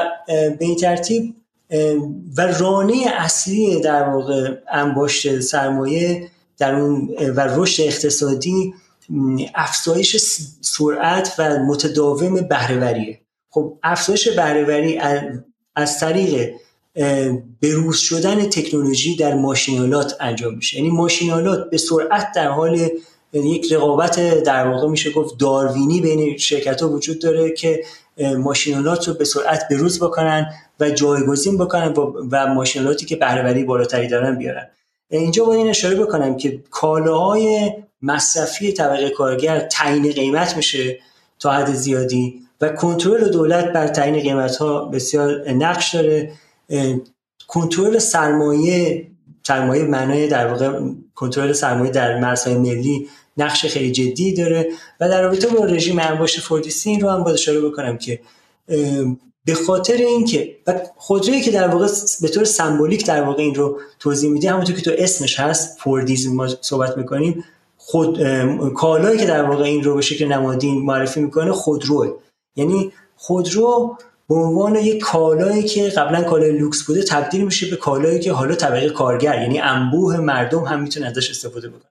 در اینجا دوره دوره مصرف انبوه خب این مصرف نیازمند چیه؟ تقسیم کار مشخص بین که بیشتر در واقع روابط مصرفی بین کالاهایی که اشاره میشه بین کشورهای شمال و کشورهای یا جهان اول و کشورهای جهان سوم عرضه کننده مواد خام محصولات غذا یعنی غذای ارزان بسیار مهمه اونجا. برای برای همینه که در واقع حقوق ها می‌تونه طوری باشه که مردم بتونن زندگی به غذا زندگی به نسبت مرفعی داشته باشن برای طریق کارگر. و انرژی ارزان. یعنی در نتیجه جهان سوم باید مواد خام انرژی و محصولات کشاورزی ارزان تولید بکنه برای رژیم انباش فوریستی.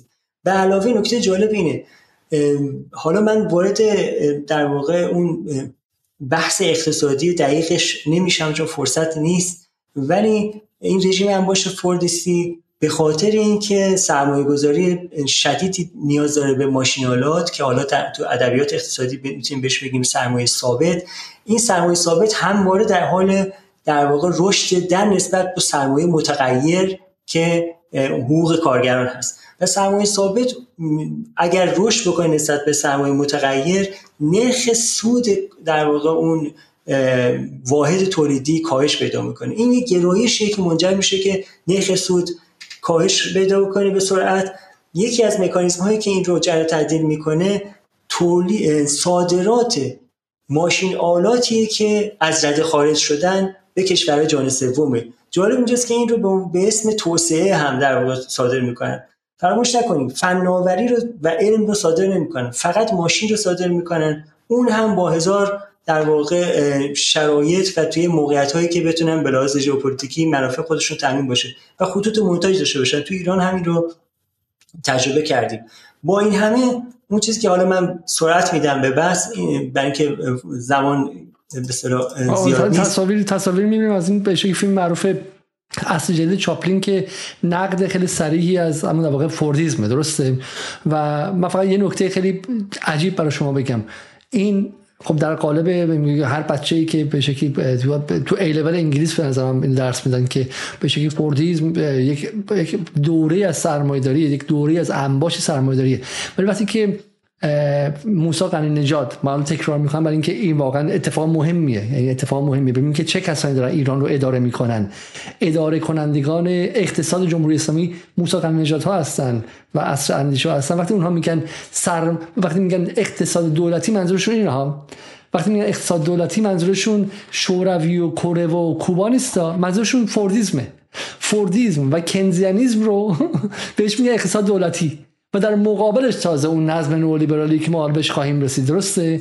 یعنی این سیستم واقع این فرایند و این پریود و دوره از سرمایه داری استثمارگرانه استعماری هم براشون کافی نیستش و توی جهانشون این کفر محسوب میشه و این سوسیالیسم محسوب میشه. فقط دقت کنید که حالا زمانی میگم امثال چاپلین اون رو به عنوان یک نظم ضد انسانی نقد می‌کردن تو خود آمریکا هم نقد می‌کردن. باز دم آمریکا غرب گرم که در 1950 اجازه می‌داد که چنین چیزی ساخته شه اگه قنی ها و محمد قوچانی ها و کارگزاران ها سر کار بودن که احتمالاً مکارتیزمشون خیلی خیلی جدیتر از اینها بودش. خب حالا چون به اینجا رسیدیم یک بحثی در مورد تیلوریسم. برای ما خیلی مختصر انجام بدیم که منظور از تیلوریزم چیه پس؟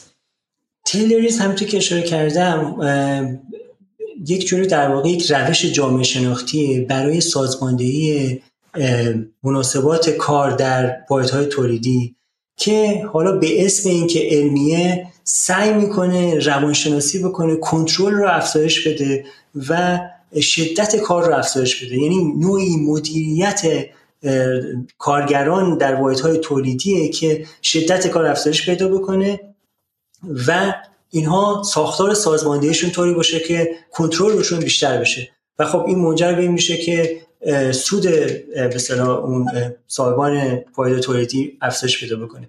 من نکته مهمی که به نظر من در تو بحران باید اشاره بکنم اینه که اشاره که وارد جزئیاتش نشده ولی گفتم که نرخ سود گرایشی وجود داشت که کاهش پیدا بکنه. با توجه به اهمیت به اصطلاح سرمایه‌گذاری مداوم برای به روزرسانی ماشینالات برای افزایش بهره وری خب در رقابت سرمایه‌دارانه که وجود داره و ضرورت اون بازار بوده. اما یک نکته بسیار مهم دیگه که منجر به تشدید بحران شد و خواهیم دید که یکی از این ضرباتش حتی به طور مشخص بحران رو به اوج خودش رسوند جهان سومگرایی بود.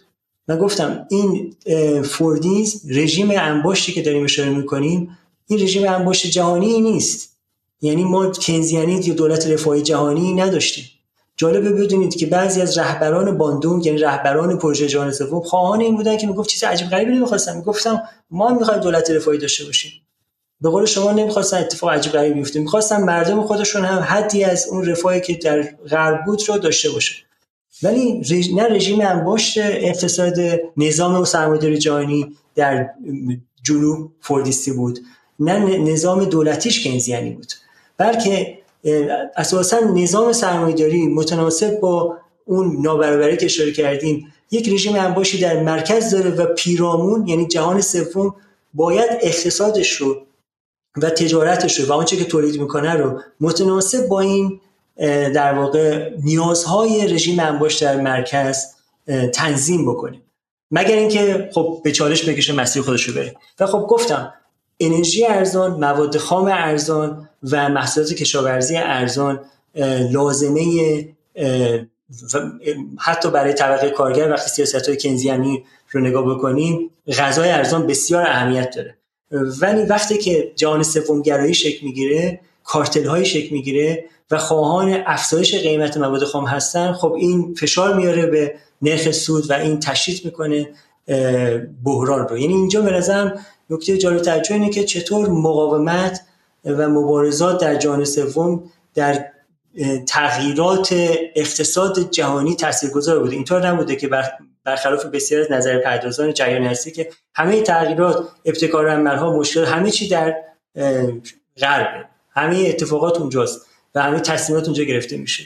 اینطور نیست. ما خواهیم دید. حتی وقتی که به شکست ها می‌رسیم شکست ها پروژه های مقاومت با اینکه به شکست میانجامن تاثیر دارن در اون دگرگونی هایی که در مناسبات اقتصادی و ژئوپلیتیک جهانی دارن.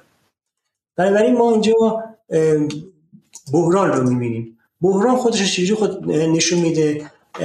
در واقع افزایش کاهش نرخ سود باعث میشه که باعث رکود میشه تورم ایجاد میشه دولت مجبور میشه کم کم از سیاست های رفاهیش بزنه و, و در واقع تا حدی سیاست های ریاضتی اجرا بکنه و خب اون سازش طبقاتی به هم می‌خوره. شاهد مبارزات طبقاتی در غرب هستیم در اواخر دهه 60 حتی بعد در بعضی کشورها مبارزات رادیکالیزه میشن و اتفاقی میفته اینه که یک رکود تورمی در شمال در جهان اول شکل می‌گیره. من فقط یه توضیح بدم اینجا که حالا تصویرم که می‌بینیم میگه میگه که قیمت های بالای غذا دارن حقوق های ما رو میبلعن. در حالی که ما کمتر می‌خوریم خب؟ Center for United Labor Action تظاهرات هایی که در دهه هفتاد در غرب داره انجام میشه. پس به عبارتی اون رژیم انباش قبلی که یک سمتش حالا به فوردیزم و تیلوریزم و به شکلی در بهین سازی به شکلی بهین سازی تولید با کم کردن از منافع طبقه کارگر کشور غربیه ولی یه سمت دیگه از چپاول منابع در جهان سوم دیگه. ما در برنامه قبلی با امیر خراسانی هم گفتیم که آدم اسمیس یک سمتش یک صورتش اتفاقاتی بود که در بورس لندن میافتاد و یک اتفاق دیگهش در لوله توپی بود که به مستعمرات داشت فرستاده می‌شد و شلیک می‌کرد. این دو با همدیگه این انباش با همدیگه انجام شده. و, و شما میگین جهان سوم گرایی یعنی اوپک میاد قیمت نفت بالا می‌بره. کارتل قهوه میگه ما این کشورهای تولید کننده قهوه با هم متحد میشن و میگه ما دیگه قهوه رو به قیمت سابق نمیفروشیم. در بنان رپابلیک و کشورهایی که دارن تولید کننده موزن وای میستن و میگن که ما موز رو به اون قیمت سابق نمیفروشیم. پس جهان سوم ایرانگرایی از دهه پنجاه به بعد به این معنی بوده که حتی شاه ایران شاه ایران که بخشم چه گواره که نبود که کاسرو که نبود که مصدق که نبود که شاه ایران بود. یه آدم زبونی که پدرش با کودتا سر کار گذاشته بودن خودش هم با کودتا برش گردونده بود آورده بودن. ولی شاه میگفتش که در 1973 که اون دوره قبل تمام شد و سفید پوستان باید بدونن که اگر اونها به ما دیکته می‌کردن قیمت ها رو حالا ما به اونها دیکته می‌کنیم قیمت ها رو. این تصور در هوا بود درسته؟ این این تصور که ما هم می‌تونیم برای کالاهامون قیمت خودانگیخته بگذاریم و خودمون تعیین کننده قیمت ها باشیم در فضا بود و این شما میگید که پس از یک سمت داره به غرب فشار میاره و در و هزینه ها رو بالا می‌بره و از سمت دیگه هم که درآمدها داره مرتب پایین و پایین تر میاد. خب.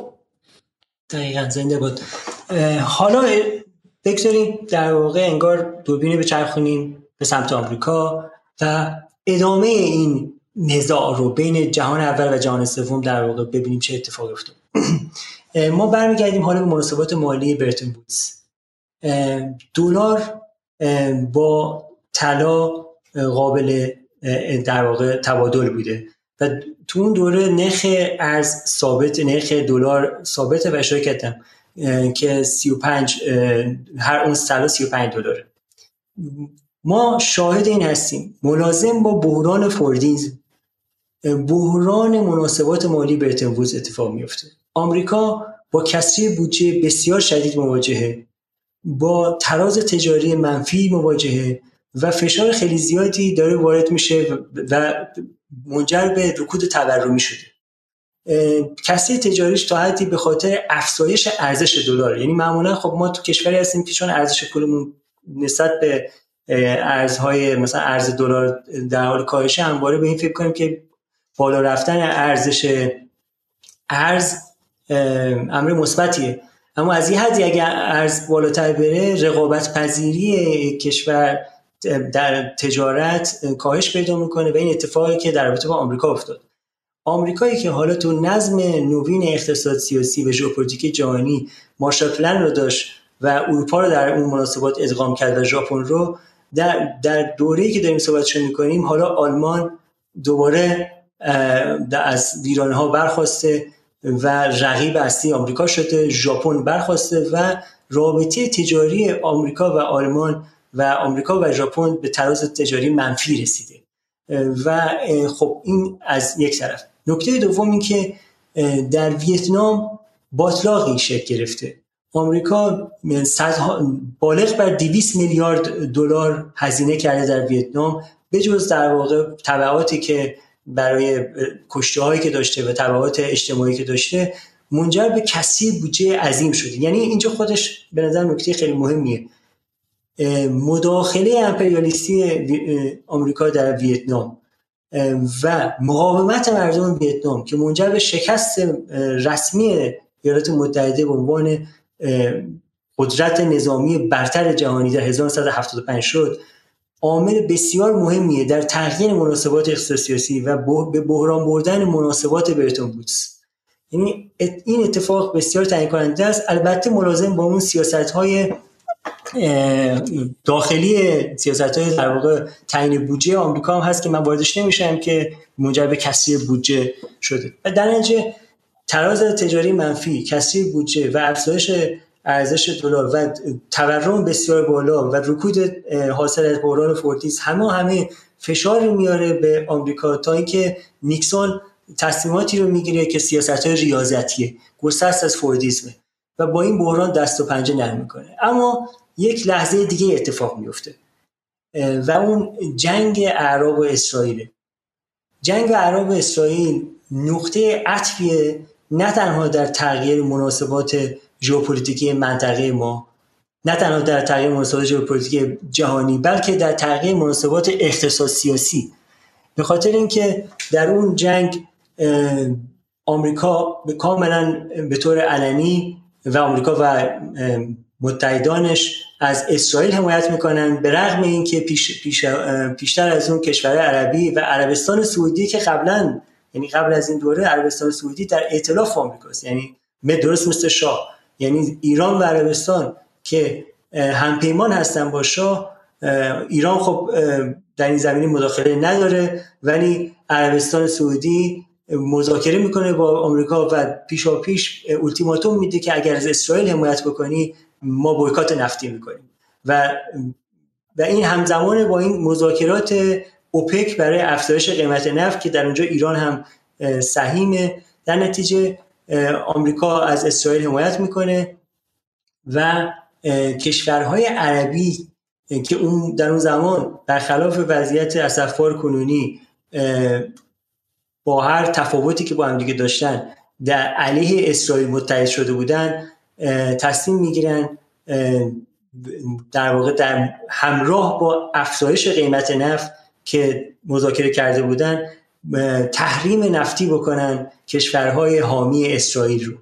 و بیش از همه و خب این تحریم فقط شامل این تحریم که امروز ما باش دست و پنجه نرم می‌کنیم حالا همین نفتی که در واقع شاهرگ اقتصادی اون زمان بوده به عنوان یک مکانیزم و ابزاری استفاده میشه که به چالش بکشه مداخله امپریالیستی در حمایت از این رژیم صهیونیستی خب و این خب باعث میشه بحران نفتی عظیمی اتفاق بیفته که معروف بحران نفتی اول در 1973 همزمان اشاره کردم پیش از اون مذاکرات اوپک با کمپانی های نفتی بود که عملا موفق شده بودن اوپک نفت رو قیمتش رو بالا بیش از 50 درصد افزایش بدن. با این بحران نفتی قیمت نفت سر به فلک می‌کشه. به طور در واقع تاریخی صعود می‌کنه. و ضربه سنگینی به رژیم انباشت فرویسی که اشاره کردم توش خودرو کالای نمادینشه و در واقع این بحرانی ایجاد می‌کنه که یعنی بهتر بگم بحران رو تا یه حدی به تشدید میرسونه که نیکسون مجبور میشه در تحت تاثیر اون تصمیم بسیار تعیین کننده بگیره. قبل از اون من می‌خوام این اشاره بکنم که نیکسون جالبه. در یک کنفرانس خبری قبل از اینکه یعنی قبل از اینکه کشور عربی به اون تصمیم برسن در اون دادن التیماتوم ها جواب نیکسون به کشورهای رهبران کشور عربی اینه که میگه سالهای قبل مصدق درس گرفت از اینکه اگر بخواد این کارو بکنه و اگر بخواد شریان نفت رو دستکاری بکنه چه بلایی سرش میاد؟ حالا من دارم نقل به مضمون می‌کنم. عین عبارت پردازیش اگه بخوام بگم جلوم نیست. ولی حرفش اینه که نفت بدون بازار یعنی عملا تحریم رو داره تحریم. نفت بدون بازار میگه که برای کشور خوب نیست و ما و اروپا هستیم که بازاریم. یعنی عملا آمریکا اعلام می‌کنه که ما تحریم خواهیم کرد. اما این بار وقتی که اونجا اتحاد اوپک اتحاد تولید کنندگان در واقع نفت که سهم بسیار بزرگی داشتن در تولید نفت اون دوران که خب این سهم بعدا تغییر کرد. میزانش. من فهم نقشه کشور اوپک رو در اون موقع نشون بدم که مخاطب یک احساسی داشته باشه که اوپک یعنی چی؟ و شما می‌بینید که حالا ایران و کویت و عراق و امارات و قطر و عربستان و نیجریه آنگولا ونزوئلا اکوادور الجزیره و الجزایر و لیبی. یعنی کم نیستش در اون موقع و بخش عمده از تولید کنندگان اون موقع است. و یه موضوع هم که در دفعه قبل ما مطرح کردیم این بود که اوپک حتی میگم شاه ایران یا خیلی از این کشورها که در ظاهر هیچ مثلا جهان سومگرا نبودن. مثلا عربستان و خیلیشون client بودن client state آمریکا بودن و نزدیک بودن. اما داشتن از اوپک هم بهره می بردن و از به شکلی از این این سوی جهان سومگرایی رو پذیرفته بودن. و یه مقدار سیاست رو شما چند جانبه ببینید نیستش که اگر نوکر آمریکا بودی 100 درصد نوکر آمریکا بودی. اشتباهی بود که بخش از نیروهای چپ قبل از انقلاب می‌کردن. نه. شاه نوکر آمریکا در یک سویه هایی بود اما از اینکه اوپک در قیمت بالا می‌بره و اوپک مقابل آمریکا ایستاده استقبال هم می‌کرد. و اونجا یک ضربه هم می‌زد و بالاخره تصویر تصویر پیچیده بودش پس این قضیه اوپک که به شکلی ماحصل اون جهان سومگرایی بود یه جوری از میوه های ناخواسته باندونگ محسوب میشه درسته؟ در 1973 کار خودش رو می‌کنه. برای اینکه مخاطب یه درک بهتری داشته باشه از ماجرا بذار من یه تیکه فیلمی که از اون زمان هست رو به شما نشون بدم و بعد با هم بالا برمیگردیم. In the 1970s, Saudi Arabia had become increasingly aware of the strategic importance of its natural resource. It started to negotiate for the ownership of Aramco. At the same time, the Arab-Israeli conflict was brewing without resolution. That was a fight. This was a war. It began two days earlier in the Middle East. Egypt and Syria are at war with Israel today. Egypt and Syria are at war with Israel today. صحنه‌ای از جنگ به شکلی عرب و اسرائیل 1973 داره می‌بینیم و و تاثیرش روی به شکلی بحران نفتی رو. First time since the Six-Day War of 1967, Egyptian tanks and helicopters crossed the Suez Canal while Syrian forces moved on the Israeli-occupied Golan Heights. The Mideast acted, superpowers reacted. This was the first view of the huge American airlift in the skies over Israel. On October 19th, President Nixon requested $2.2 billion emergency aid for Israel. The Soviet Union was helping the Arabs. The stakes had risen, but with renewed determination and American arms, Israel successfully counterattacked. Ultimately, Arab forces were driven back. The shooting stopped. A delicate equilibrium. حالا حالا برگردیم. اگه من صحنه صحنه پمپ بنزین رو بتونم اینجا برم پیدا کنم. برای شما عذر می‌خوام. از شما میدار تصاویر اینجا به هم خورد. ما خیلی لحظه آخری فیلم اومدیم و بله من این بفرمایید شما. تا شما پیدا می‌کنید من یک کامنتی بدم در رابطه با دو تا نکته. یکی اینکه اوپک اونجا تاثیرگذار بود در افزایش قیمت نفت. یعنی اوپک بویکات نکرد. ولی کشورهایی که در واقع بویکات کردن یعنی تحریم کردن همشون عضو اوپک هم هستن. یعنی مثلا ایران در این تحریم نفتی مداخله نداشت. یعنی اوپک به مسابقه سازمان این کار رو انجام نداد. نکته دوم که می‌خواستم اشاره کنم در رابطه با شما گفتین نقش شاه یک بحث خیلی مهم اینه که در بسیار از کشورهای اوپک که داریم حرف می‌زنیم از جمله ایران این کمپانی های ابر کمپانی های نفتی هستن که 50 درصد سهام سهام 50 درصد در واقع صادرات نفت رو در اختیار دارن و این اونها بودن که پیش از اینکه در واقع اوپک قیمت ها رو ببره بالا قیمت ها رو پایین آورده بودن. در واقع اوپک پاسخی بود به اون خواهران معروف ابر کمپانی های نفتی. و خب این خیلی مایه در واقع ذلت بود که مناسبات کاملا استعماری در مثلا بعد از بعد از سالها پس از جنبش ملی شدن صنعت نفت هنوز هست. 50 درصد و کنسنسیوم هست. این اتفاق در عربستان هست در لیبی هست در بسیار در عراق هست. همه جا همینطوره. و و اون مذاکراتی هم که اشاره کردم نهایتا در 1973 اینو momentum یا لحظه به دست آوردن که بتونن تصمیمشون رو غلبه بکنن به اون سهامداران ابر کمپانی حالا حالا تصویری می‌بینیم از پمپ صف پمپ بنزین ها در پی تحریم یا embargo و embargo و boy boy boycott یا همون تحریم نفتی اوپک و کشورهای عربی و اینجا هم یک تصویر دیگه می‌بینیم از پمپ بنزین های بسته ای که یکی پس از دیگری اعلام می‌کنن که گاز نیست و آقای زینالی خیلی خوب توضیح داد که عصر فوردیزم و اون به شکلی زندگی آمریکایی امریکن دریم امریکن دریم و رویای زندگی آمریکایی چیزی بود که هر کسی یک کادیلاک بزرگ داشته باشه و در واقع همش بر اساس اون بنزین اتفاقا خب؟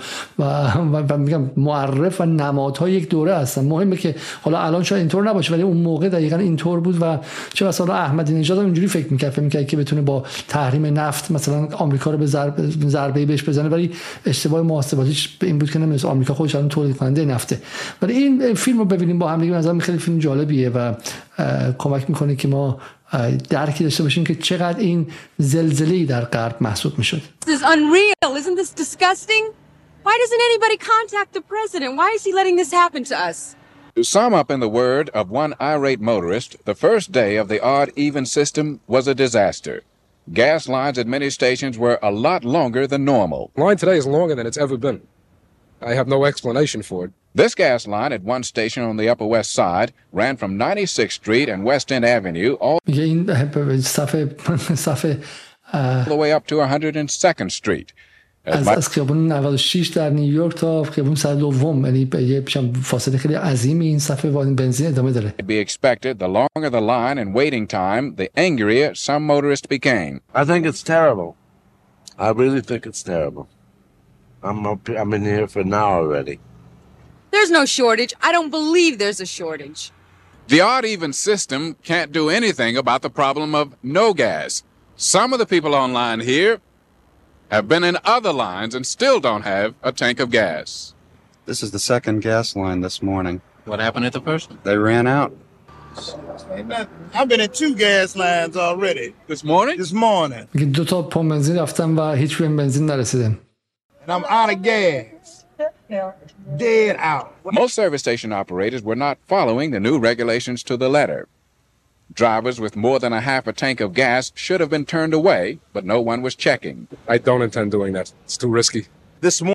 قاعدتا هم چم جیره بندی کردم و کسایی که نصف باکشون پره نباید بهشون بنزین بدن ولی حالا میگه که من دیگه این رو ادامه ندم پس واقعا این حالا بحث بحث مهمیه 1973 رسیدیم ما اعراب قیمت نفت رو بالا بردن در داخل گفتیم که به شکلی چیزهای دیگه هم همینطور. یه مثال از جهان سوم گرایی بود. قیمت غذا داره در سطح جهانی میره بالا و بحران فوردیسم در داخل وجود داره و بالاخره طبقه کارگر کشورهای غربی هم طبقه کارگر امروز نیستن که تو سرشون بزنه بگه که امروز راننده اوبر باش فردا برو توی مکدونالد یه ساعت اینجا کار کن یه ساعت اونجا کار کن. طبقه کارگر آمریکا انگلیس حداقل کشور انگلوساکسون موقع برای خودشون حق و حقوقی دارن. پنج روز رفته کار می‌کنن حقوق بیکاری دارن. یه خورده بهشون ایراد بگیری میرم تو اعتصاب. همشون یا تعداد زیادشون عضو اتحادیه های کارگری هستن و اتحادیه کارگری سلطنت دارن می‌کنن تو همه انگلیس اونقدر قدرت دارن که بتونن به شکلی اعلام اعتصاب کنن دولت پایین میارن. دولت پایین میارن. برای همین دوره دوره متفاوتیه. برای من بگم یه موقعی با الان اشتباه نکنید بعد خودتون بذارید جای 1973 در اون دوره حالا نیکسون چه کار می‌کنه؟ خیلی خوب توصیف کردین مناسبات اون دوره رو. نیکسون اولا این نظام طبقاتی رو شروع می‌کنه. یعنی ادامه میده سیاست های ریاضتی رو. به خاطر اینکه تورم به شدت زیاده. دیگه در واقع به ویژه بعد از این افزایش قیمت نفت افزایش قیمت نفت فقط افزایش قیمت نفت نیست. بلکه تمام کالاها قیمتشون در پی افزایش قیمت نفت بالا میره. قیمتشون. و خب اینجا داخل پرانتز باید من اشاره بکنم که خیلی هم میگن خب بله پیشرفت در غرب مثلا معاصر تولید خودشونه. همین لحظه نشون میده اهمیت نفت رو. به یکی از کالاهای اساسی. اشاره کردم اون تقسیم کار بین المللی ضروری و همینجا شما دارید می‌بینید این تصاویری که داریم نگاه می‌کنیم زندگی روزمره مردم اونجا مختل شده به خاطر در واقع اینکه تحریم نفتی تصمیم گرفته شده در آمریکا و متحدانش خب در نتیجه سیاست ریاضتی اعمال می‌کنه ولی اتفاقی که داره میفته اینه که بحران شدیدتر میشه. آیه زینا ما یه لحظه صدای شما رو قطع نه متاسفم بعد همون گفتیم باید قطع کنیم و دوباره بگیرین لطفا. خب بسیار خوب امیدوارم که ببخشید از شما من خواهی می‌کنم. تا حالا آیه زینالی بیاد من پیشنهاد می‌کنم یک تیکه از این ویدیوی به شکل جنگ عرب رو ببینیم و به نظر من یه تصویر خوبی ما میده و شاید شاید کمک کنه که بسیاری این هم این ویدیویی که من تیکش رو قبلا نشون دادم و الان میتونیم احتمالا بقیهش رو So he stuck his walkie-talkie antenna in the tank, which I do not see we're going to get out. Well, all you motorists with odd number plates, tomorrow, it's your turn. I'm Frank Casey. Counterattacked. Ultimately, Arab forces were driven back. The shooting stopped. A delicate equilibrium was restored. But the Arabs made an economic power play. As punishment for this country's support of Israel, 11 Arab countries cut off all oil shipments to the United States. We are heading toward the most acute shortages of energy since World War II. With the oil embargo, with the oil embargo, میگه به سمت بدترین به شکلی کمبود کمبود انرژی از جنگ جهانی دوم به این سمت میریم. An existing gasoline shortage became worse. Heating oil also was in short supply. This turnpike, usually crowded with trucks and automobiles at this time of the year, is practically deserted.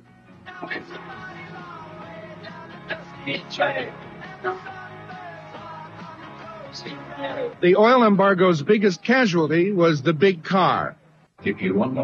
میگه که بزرگترین قربانی های به شکلی بحران نفتی ماشینه بزرگ بودن که بازم میگم یک سمبل زندگی آمریکایی بودش خب من فکرم که آیه زینالی برگشت من می‌تونم ایشون رو بستش کنم دوباره بیارم. بسیار عالی. خب های زینالی بسیار خوب. من میشنم شما. سلام ببخشید مشکلی برای اینترنت هم پیش نه نداره خب این چیز طبیعیه و در CNN رو من داشتم تازگی به شکل CNN می‌دیدم وسط CNN ارتباطشون کاملا قطع شد صدام قابل شنیدن نبود مجبور قطع کنم. ما که به شکل یه رسانه خیلی معمولی و کوچیک هستیم. خب آیا از اینجا رد شیم اگه میشه به نظر من. و, و بریم سمت چی؟ بریم سمت یه مشکل اینجا پیش اومد این که شما رو بعد تک تک اینا اضافهش کنم و خب بریم سمت اینجا. خب این ماجرا رو آیا می‌خوای اینجا بگیم یا اینکه نه. الان بعد کجای کجای ماجرا رسیدیم ما؟ بحران نفتی جنگ ویتنام و بحران فوردیزم. اگه میشه حدودا یه رو که ما بیشتر از برنامه نمونده و من شما بخواید یا نخواید برنامه رو ساعت دو ساعت قطع خواهم که برای همین اگر فکر کنید توی یه رو بتونیم جمع کنیم برنامه رو جمع کنیم وگرنه بزنیم بقیه دفعه بعد. سعی می‌کنیم که بحث رو به یه جای مناسب برسونیم. من حیفم میاد یه اشاره داخل پرانتزی نکنم به نقش اسرائیل. که کیسینجر به عنوان مشاور نیکسون خواهان اینه که سیاست ایالات متحده در رابطه با نفت و سیاستش در رابطه با اسرائیل جدا بشه. ولی جالبه که می‌بینیم این اتفاق نمیفته و نهایتا سیاست خیلی روشن در و خیلی مشخص قاطعانه از اسرائیل حمایت می‌کنن. یعنی اینجا نقش اسرائیل و رابطش با مکانیزم های امپریالیستی رو می‌تونیم بفهمیم. یک یادآوری تاریخی هم شاید جالب باشه اینجا که زمانی که ناصر در با الهامی که از ملی شدن صنعت نفت میاد کانال سوئز رو ملی می‌کنه نه انگلستان و فرانسه که اونجا مدعی استعماری بودن بلکه این اسرائیل که اول از این اولین کشور که نه اولین ارتشیه که در واقع مداخله می‌کنه به رغم که اون در اون زمان ایالات متحده مخالف بوده. این یادآوری نشون میده که روابط استعماری امپریالیستی رو چطور می‌تونیم در واقع بس بدیم به نقش اسرائیل و جایگاه اسرائیل برای قدرت مسلط امپریالیستی این حیف هم این اشاره نکنم. نکته دومی که نیکسون چیکار می‌کنه؟ دوره دوره بحران جایگاه ایالات متحده به عنوان قدرت مسلطه حالا دیگه برتن وودز نیست. اون تصویر مهمترین اتفاق اینه اون تصویری که در واقع به ویژه در غرب بود نسبت به آمریکا که قدرت مسلطه اون تصویر شکسته شده. شکسته شدن این تصویر ما که حاصل شکست ویتنام اتفاقاتی که در رابطه با نفت داره میفته و بحران مالی که نمی‌تونه جمع بکنه و بحران اقتصادی که توشه همین دست به دست هم میده. بسیار از کشورهای اروپایی حمله می‌کنن به در واقع فرانسه جلودار از همه به وزارت خزانه داری آمریکا تا اینکه دلاراشون رو تبدیل به طلا بکنن.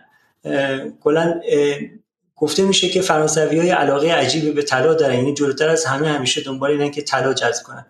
و خب بعد از فرانسه در واقع موجی ایجاد میشه و این موج حمله بسیار شدیدی و در واقع تاثیر بسیار جدی در اقتصاد آمریکا و سیاست پولیش داره که پیشا پیش به شدت در بحران بوده.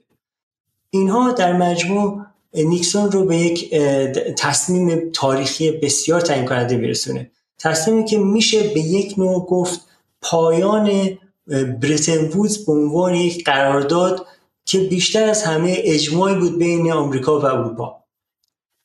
و نیکسون در یک سخنرانی که امیدوارم کوتاه بتونیم نگاه بکنیم اعلام می‌کنه پایان یک توافق رو به طور یک, جان... به طور یک جانبه آمریکا به به پایان میرسونه. و اون اینه که دیگه اعلام می‌کنه دلار قابل تبدیل به طلا نیست. اگرچه میگه برخی از کشورها میشه حالا مذاکره کرد اینا ولی بعد و بعد از دو سال بعد از این سخنرانی عملا نرخ ثابت دلار تبدیل میشه به نرخ شناور. این اولین بار در تاریخی که این اتفاق میفته ما سخنرانی به نظرم ببینیم بعد من یکم توضیح میدم. اگر سخنرانی دم دست هست I have directed Secretary Connolly to suspend temporarily the convertibility of the dollar into gold or other reserve assets, except in amounts and conditions determined to be in the interest of monetary stability and in the best interest of the United States. In full cooperation with the International Monetary Fund and those who trade with us, we will press for the necessary reforms to set up an urgently needed new international monetary system. stability and equal treatment is in everybody's best interest. I am determined that the American dollar must never again be a hostage in the hands of international speculators.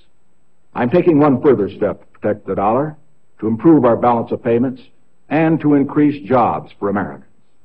As a temporary measure, I am today opposing, imposing an additional tax of 10% on goods imported into the United States.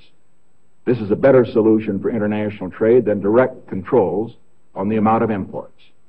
This import tax is a temporary action. It isn't directed against any other country. It's an action to make certain that American products will not be at a disadvantage because of unfair exchange rates. When the unfair treatment is ended, the import tax will end as well. خب این عجیبه. در واقع یک اکتاوار کامل دیگه. یعنی و اون اکتاوار هم مثلا به شوروی نیستش به متحدان خودشه به اروپایی هست به فرانسه است به آلمانه. می‌خوای شما ترجمه کنی یا یا من ترجمه کنم؟ میشه مختصر بگید که ترجمه این چیه. تا که حضور ذهن دارم می‌خوایم ترجمه بکنیم. حرف اصلیش اینه که میگه خب اعلام می‌کنه که دیگه دلار قابل انتقال و قابل تبدیل به طلا نیست مگر به شرط ها و شروط ها و مذاکراتی. و این رو خب بازم دوباره توضیح میده که با اینکه قاطعانه اعلام می‌کنه که ما اجازه نمیدیم که سوداگری بین ارز به دلار ضربه بزنه ولی اینو در خدمت ثبات اقتصادی بین‌المللی می‌دونه. و جالبه که همزمان همونطور که شما گفتی رسما یه جنگ اقتصادی اعلام می‌کنه 10 درصد تعرفه به کالاهای وارداتی. خب کالاهای وارداتی از کجا داره میاد؟ از ژاپن و اروپا یعنی تراز تجاریش بیشتر منفی با این کالا با این در واقع کشورها و مناطقه. و 10 درصد تعرفه می‌ذاره و خیلی هم با افتخار میگه مثلا تعرفه گذاشتن بهتر از سهمیه تعیین کردنه. چون خب یه راه دیگه تعیین به اصطلاح محدود کردن واردات تعیین سهمیه وارداتی میگه 10 درصد افزایش میدن 10 درصد افزایش دادن و همزمان با این خب گفتم سیاست ریاضتی هم اجرا می‌کنه. جمله که جمله عجیبه. میگه ما دیگه نخواهیم گذاشت که دلار گروگان گرفته بشه. توسط اینترنشنال اسپیکولیترز توسط این به شکل این فارسیش میشه؟ که سوداگران. سوداگران مالی در جهان. کسایی که روی بورس و اینا شرط بندی می‌کنن اینا این پکیج فروش های ایرانی مثلا خب بورس بازار و اینها. و در واقع میگن که نمک هم به زخم میپاشه. هم زخمی می‌کنن نمک میپاشه. هم دلار رو میگه که از این بعد هم بودور که واردی. این ترجمه کامل سخنرانی نیکسون که بودور که واردی. همینی که هست. دلار دیگه پشتش هم طلا نیستش و طرفا هم زیاد می‌کنم. غلط زیاده نمی‌کنی. چه معنایی داره این تو لحظه تاریخی 1973 از نظر توازن قوای جهانی چطور می‌تونه آمریکا این کارو با ژاپن کنه با آلمان کنه با فرانسه کنه با انگلیس کنه با به شکلی پرتغال با بلژیک با سوئد با متحدان خودش توی جاهای مختلف انجام بده؟ چه معنایی داره این قضیه؟ سوال خیلی خوبیه. من از اینجا می‌خوام نقبه بزنم به بحث ها درباره نظم یا جهان چند قطبی. معناش اینه که اون دوره برخلاف تصور خیلی ها نه تنها جهان تک قطبی نیست دو قطبی نیست بلکه یک جهان چند قطبیه. یعنی نه تنها ما تقابل بین بلوک غرب و شرق داریم بلکه تقابل بین یعنی بین منافع آمریکا و منافع همپیمانانش که رسما به شکل نهادی منافع مشترکی هم دارن هم در واقع تضادهایی وجود داره. و تضادها تا حدیه که تو این سخنرانی داریم مشاهده می‌کنیم. من همینجا البته اینو اشاره بکنم. جهان سوم رو هم باید به عنوان یک قطب دیگه در نظر گرفت. یعنی ما اونجا یک نظام جهان چند قطبی داریم که به اصطلاح یک در واقع مناسباتی ایجاد کرده که آمریکا قد علم می‌کنه حتی در برابر همپیمانان ژئوپلیتیکش در برابر دشمن به اصطلاح خیلی روشن اتحاد جماهیر شوروی به بلوک شرق. درسته؟ یعنی می‌خوام بگم این اتفاق میفته و خب همه اینها تحت این عنوانه که در خدمت اقتصاد جهانی که ترجمانش در خدمت اقتصاد شما هم هست یعنی همون همپیمانان خودش. اتفاقی که میفته اینجا خب روشنه. یک مسئله که اشاره کردم اینه که حالا نرخ ارز دلار دیگه ثابت نیست. تبدیل میشه یک نرخ ارز شناور. و یک اتفاق تاریخی رقم می‌خوره. هرگز در تاریخ همچین سابقه نداشته. ارز ملی کشور ارز ملی اعتبارش از حکرانی در واقع ملیه. ارز ملی کشور تبدیل میشه به ارز جهانی. اگرچه دلار در برتن وودز تبدیل شده بود به ارز جهانی برای نقل انتقالات بین المللی ولی در واقع دلار قابل تبدیل بود به طلا. یعنی هنوز طلا بود که در واقع اون ارزشی بود که ارز جهانی نسبت به اون تعیین می‌شد. و قیمتش هم به اصطلاح ارزشش هم مشخص بود ارزش دلار. ولی از این لحظه بعد دیگه هیچ رابطه بین دلار و طلا وجود نداره و آمریکا خیلی راحت یعنی ما که تجربهش رو داریم در رابطه با برجام یک طرفه از قرارداد اومد بیرون حالا با ایران بگیم اوکی می‌فهمم ولی با غرب هم و همپیمانان خودش هم همین کار کرد. کاملا یک طرفه تمام اون معاهدات و در واقع اون تشریفات برتون بود و اینا هم به فراموشی سپرده شد به خاطر اینکه منافع و جایگاه مسلط آمریکا در خطر بود. و این اتفاق رقم خورد. این نکته خیلی درخشانی بود شما گفتید و این خیلی جالبه. پس ما از اصرار آمریکا بر چند جانبه گرایی در 1944 و روزولت و بعدم ترومن می‌رسیم به تحمیل یک جانبه گرایی اونم در شدیدترین شکل اقتصادیش در جایی که قراره که بازار آزاد باشه و همه با هم برابر باشن و همه کشورها با هم دیگه رقابت کنن به هم زدن قانون اولیه رقابت. شما فکر کن که توی حالا خیلی اینا خودشون مثال چه دوست دارن مثال کازینو رو دوست دارن این سرمایه‌داران و به شکلی طرفداران نئولیبرالیسم اینها. شما در یک کازینوی هستید. خب ساب کازینو. میگه آقا من به شکلی منم چم اینجا یه پولی به هم می‌دید و من چای خود سود بیشتر برم. ولی بازی عادلانه است. یه دفعه ساعت دو صبح پشت بلندگو اعلام می‌کنه که از الان هر ژتونی که شما پول دادین براش خریدین مثلا یک دلاره از الان 50 سنت میارزه. ممکنه من 20 سنت بیارزه. به کسی هم ربطی نداره. من از الان ژتون رو هر چقدر که بخوام اعلام می‌کنم؟ و دیگه بر اساس پولی که بهش دادین نیستش. و این خیلی عجیبه. این کل قانون اونجا رو به هم می‌زنه. قانون رو به هم می‌زنه. وسط بازی. درسته؟ بدون اختار قبلی. بدون اختار قبلی. و این کسایی که چنین تجربه از آمریکا داشتن بعد به متعجب میشن که برجام اتفاق افتاده. بابا شما که کشور جهان سومی هستین که آمریکا دشمن میدونتتون و با یه ماجرای زن زندگی آزادی هم تبدیل می‌کنه چهرهتون رو به حیولاها یا آدم خوره. ملایی که بچه های مردم رو در خیابون کباب می‌کنن و می‌خورن و تمام دنیا از نفرت به شما توف می‌کنه. شما رو که پولتون رو خوردن و به هم زدن تعهدتون کاری نداشتش که آقایون جمهوری اسلامی که شما یک حکومت سالها توسط رسانه های غربی به عنوان pariah state یا rogue state یا حکومت خودسر و حکومت منفور که مردم ازش متنفرن معرفی کردن.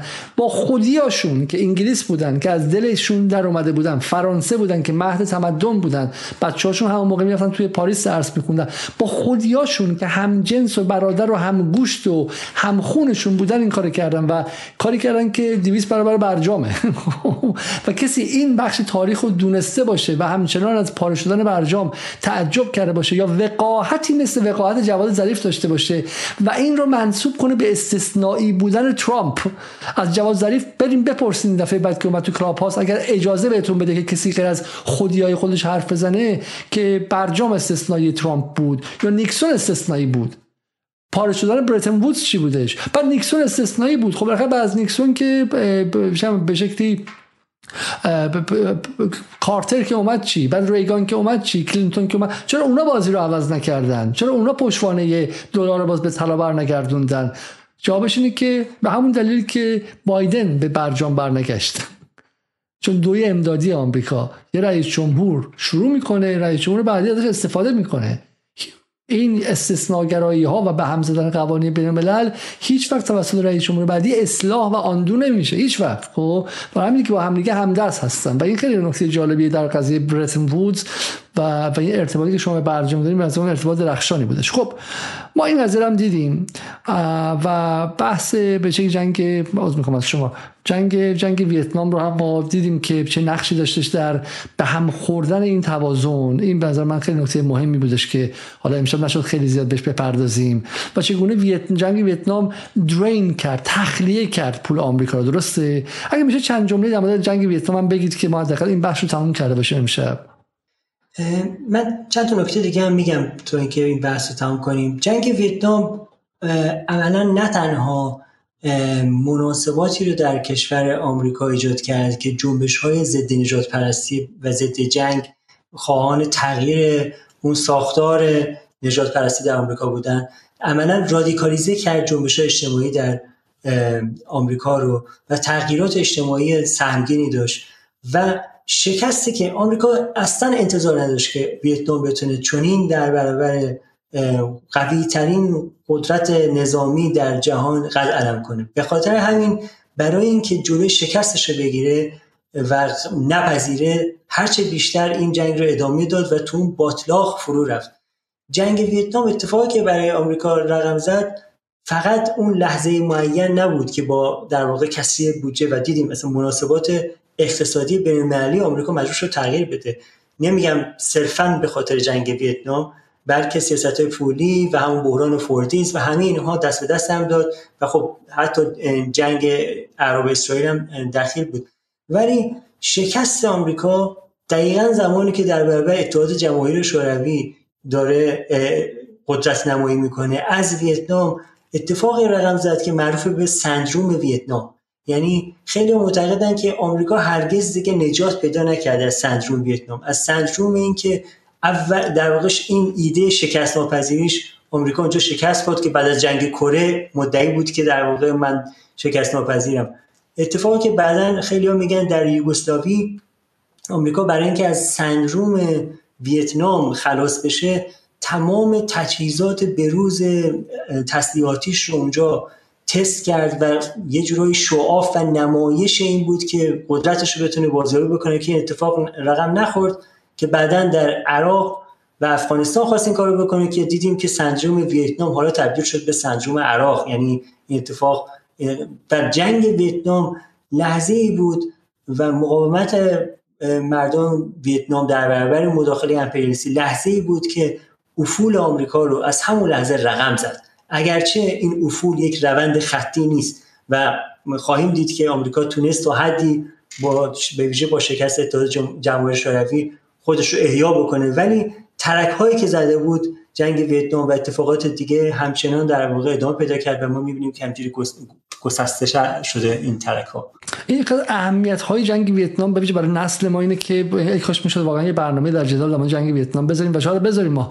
اینی که اگر بفهمیم جنگ ویتنام با آمریکا چه کرد اون موقع است می‌فهمیم که جنگ عراق با آمریکا چه کرد. جنگ دوم عراق. جنگ اول عراق که به قول شما شعاف تمام عیار بود و آمریکا اومد و هرچی اسباب بازی داشت رو در سطح جهانی نشون داد که می‌تونه عراق رو که در نهایت به شکلی ارتش زمینی بسیار مهم بود و چگونه نابود کنه در زمان خیلی خیلی کوتاهی و در واقع ویتنام کاری که با آمریکا کرد بسیار بسیار مهمه و واقعا عراق و حالا کار هر کسی بود دست غیب بود سلیمانی بود نیروهای خود عراقی بودن و غیره.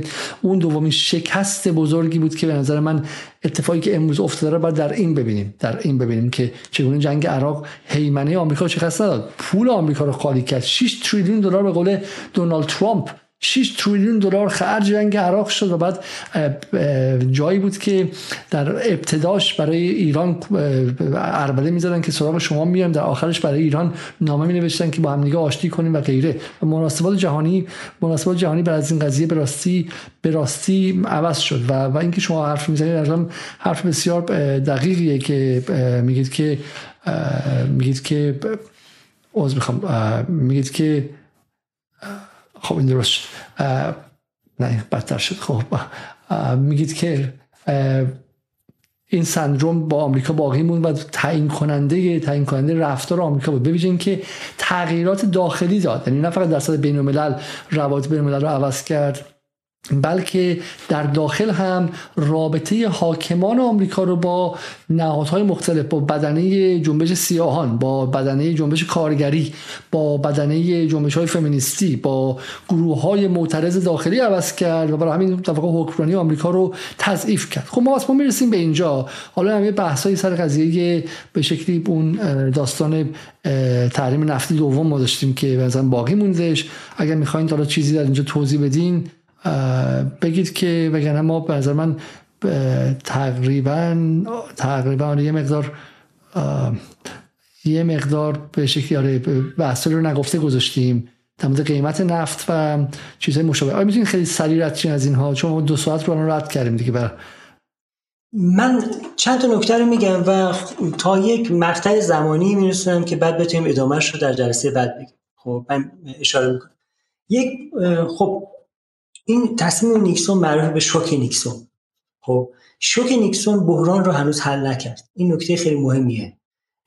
اگرچه در واقع تغییرات قابل توجهی در مناسبات ارزی اتفاق افتاد. مثلا بسیاری از بانک های مرکزی ذخایر ارزیشون از طلا به دلار تغییر دادن. بلافاصله. یعنی در 50 درصد اگر در واقع ذخایر ارزیشون طلا بود دلار بود به 95 درصد رسید. بخشی از مشکل آمریکا در واقع بحران ادامه پیدا کرد و بخشی از مشکل آمریکا به لطف به طور, به طور در واقع متناقض نما یا پارادوکسیکالی به لطف چیزی حل شد تا حدی که پترودلار یا دلار نفتیه. یعنی از یک طرف تحریم نفتی باعث شد که بحران در سرمایه‌داری شمال و مشخصا بحران ایالات متحده تشدید بشه و اون شوک نیکسون اتفاق بیفته و دیدیم.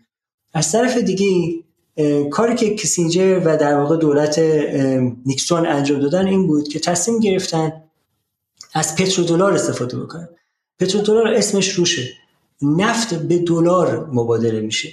یعنی نقدینگی عظیمی در به طور در شکل ارز دلار عرضه میشه. این نقدینگی با اون شوک نفتی به در واقع در یک فاصله کوتاه زمانی بسیار زیاد شد. و این نقدینگی البته من اینجا خب پرانتز بگم که حتی قبل از این دوره که امروزه مثلا ما میشنویم که کشورهای صادرکننده نفت دارن صحبت می‌کنن که شاید بتونن نفت رو در ارزهای در شکل ارزهای دیگری مبادله بکنن. همون موقع اوپک در حال بحث این بود و خب عربستان جلوش گرفته بود. و خب یه سری کشور دیگه. و اونجا خب این پترودلار و اصطلاحی داریم به نام بازیابی پترودلار. یعنی چی؟ یعنی میلیاردها دلار سرمایه و نقدینگی که حاصل از فروش نفته در بانک های آمریکایی وارد شدن و این نقدینگی مشکل ارو ارزی نقدینگی آمریکا رو تا حد زیادی حل کرد و ذخایر خالیش که اشاره کردم حجوم در واقع بانک مرکزی برای اینکه ارز رو در واقع ذخایر ارزیش رو تغییر بدن یا ذخایر بانکیشون رو تغییر بدن از طلا به دلار این مشکل رو تا حد زیادی حل کرد. چون بعد از اینکه نرخ ارز ثابت به شناور تبدیل شد حالا ارز دلار شروع کرد به کاهش ارزش. و خب این خیلی کمک کرد که ثبات پیدا بکنه. همین پترودلارها در واقع دولت آمریکا نه تنها مشکل دولت آمریکا رو تا حد حل می‌کنه بلکه آمریکا از طریق نهادهایی که اشاره کردیم همینا رو وام میده به جهان سوم. یعنی پترودلاری که از جهان سوم میاد و می‌تونه بره به جهان سوم میره مشکل امپریالیزم بحرانش حل می‌کنه توسط قدرت مسلط امپریالیستی به جهان سوم وام داده میشه و ما می‌رسیم به اینجا که چه اتفاقی میفته و این پروتوزور بخشی از اون وام هایی که به جهان سوم میره و تحت عنوان تله بدهی ازش یاد خواهیم کرد. نکته در واقع من اینجوری می‌خوام بحث رو اگه موافق باشیم ببندیم که با این اتفاقاتی که میفته بحران فوردیز رو داریم.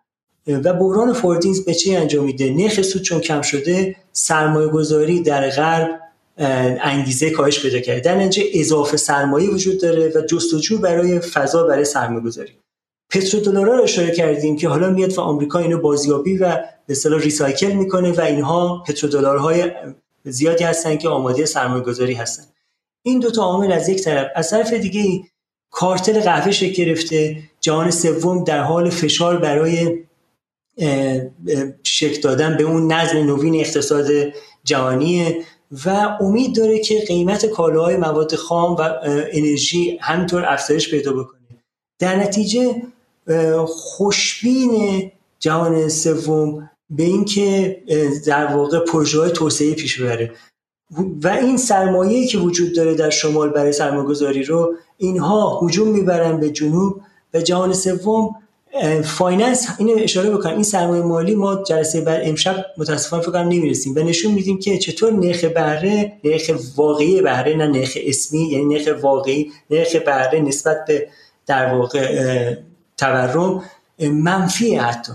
یعنی نرخ به دلاری بدون تورم در نظر بگیریم 6 درصده حدود 6 درصده. و در اون زمان کم محسوب می شده و این وام های عظیمی رو کشورهای در توسعه به در آمریکا لاتین و آفریقا و همینطور در برخی از کشورهای آسیایی که خب شامل کشورهای در واقع صادرکننده نفتی نیستن اینها در واقع هجوم میارن و این وام ها رو می‌گیرن. و این اتفاق دیگه که میفته اینه که بحران همچنان ادامه پیدا می‌کنه بحران دولت ایالات متحده و بحران فوردیز به جای تعیین کننده ای می‌رسه که در ساحت در واقع در ساحت داخلی مبارزه طبقاتی تعیین کننده است. یعنی باید روشن بشه که طبقه کارگر یا طبقه بخشی از طبقه حاکم یعنی طبقه سرمایه‌دار مشخصا برجوازی مالی در نزاع برای اینکه مسیر رو به سمت شکل دادن به یک رژیم انباش جدید ببره. و در سطح بین المللی اتفاقاتی رقم می‌خوره که شوک نیکسون هیچ کمکی نمی‌کنه برای احیاش. مهمترین اتفاقاتی که میفته بحران نفتی دومه و مهمترین عامل بحران نفتی دوم انقلاب ایران. انقلاب ایران که همزمان با اون در نیکاراگوه هم در واقع انقلاب اتفاق میفته در پس شکست ویتنام سندروم رو تقویت می‌کنه و خب متاسفانه جنگ ایران و عراق بعد از انقلاب برای مهار انقلاب ایران رقم می‌خوره. ولی خب تاثیر جنگ عراق که تحت حمایت آمریکا و همپیمانانش هم بوده و حمله عراق به ایران این باعث میشه که شوک نفتی اتفاق بیفته. این شوک نفتی بحران رو تا جایی میرسونه که اتفاقاتی یعنی ملازم با اون رقم می‌خوره که تشدید سیاست ریاضتیه و گذار به نولیبرالیزم می‌بینیم در در انگلستان و آمریکا. ترجمان این رو در ساعت سیاست بین در جلسه بعدی توضیح میدیم و فقط اشاره بکنم که تصمیم بسیار تعیین کننده در دوره ریگان رقم می‌خوره. بعد از اینکه اقتصاددانان و در واقع بهتر بگم که رؤسای بانکی و والستریتیا میان در رئیس فدرال رزرو میشن پول بولکر و نرخ بهره رو به یک شبه از 6 درصد به 20 درصد می‌برن.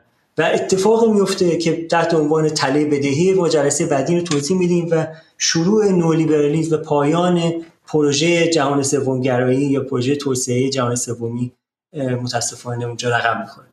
بسیار یه خورده دیگه برای پایان برنامه بعد دو ساعت خورده یه خورده دیگه خیلی دیگه به شکلی فشرده و سنگین و انتظایی شد. برای همین به من همینجا ما متوقفش کنیم و چون دیگه یه دوره 10 15 ساله رو شما در چند جمله خلاصه کردیم بذاریم که بحث رو دفعه بعد ادامه بدیم. پس در عمل ما بحران درونی سرمایه‌داری در خود غرب رو دیدیم شکلگیری بخشی از این سویه های جهان سومی رو دیدیم و سرریز شدن این پول های اضافه به سمت جهان سوم و ترک خوردن این نظم اقتصادی سرمایه‌داران در قالب فوردیسم به علاوه کنزیانیسم رو داریم می‌بینیم و این لحظه تولد یک نظم جدید اقتصادی که حالا در قالب نئولیبرالیسم دفعه بعد توضیحش خواهیم داد. اگر حرفی هست از دو سه جمله بفرمایید تا اینکه من بحث رو تموم کنم. من صرفا می‌خوام اشاره بکنم برگردم به اون حرف اول.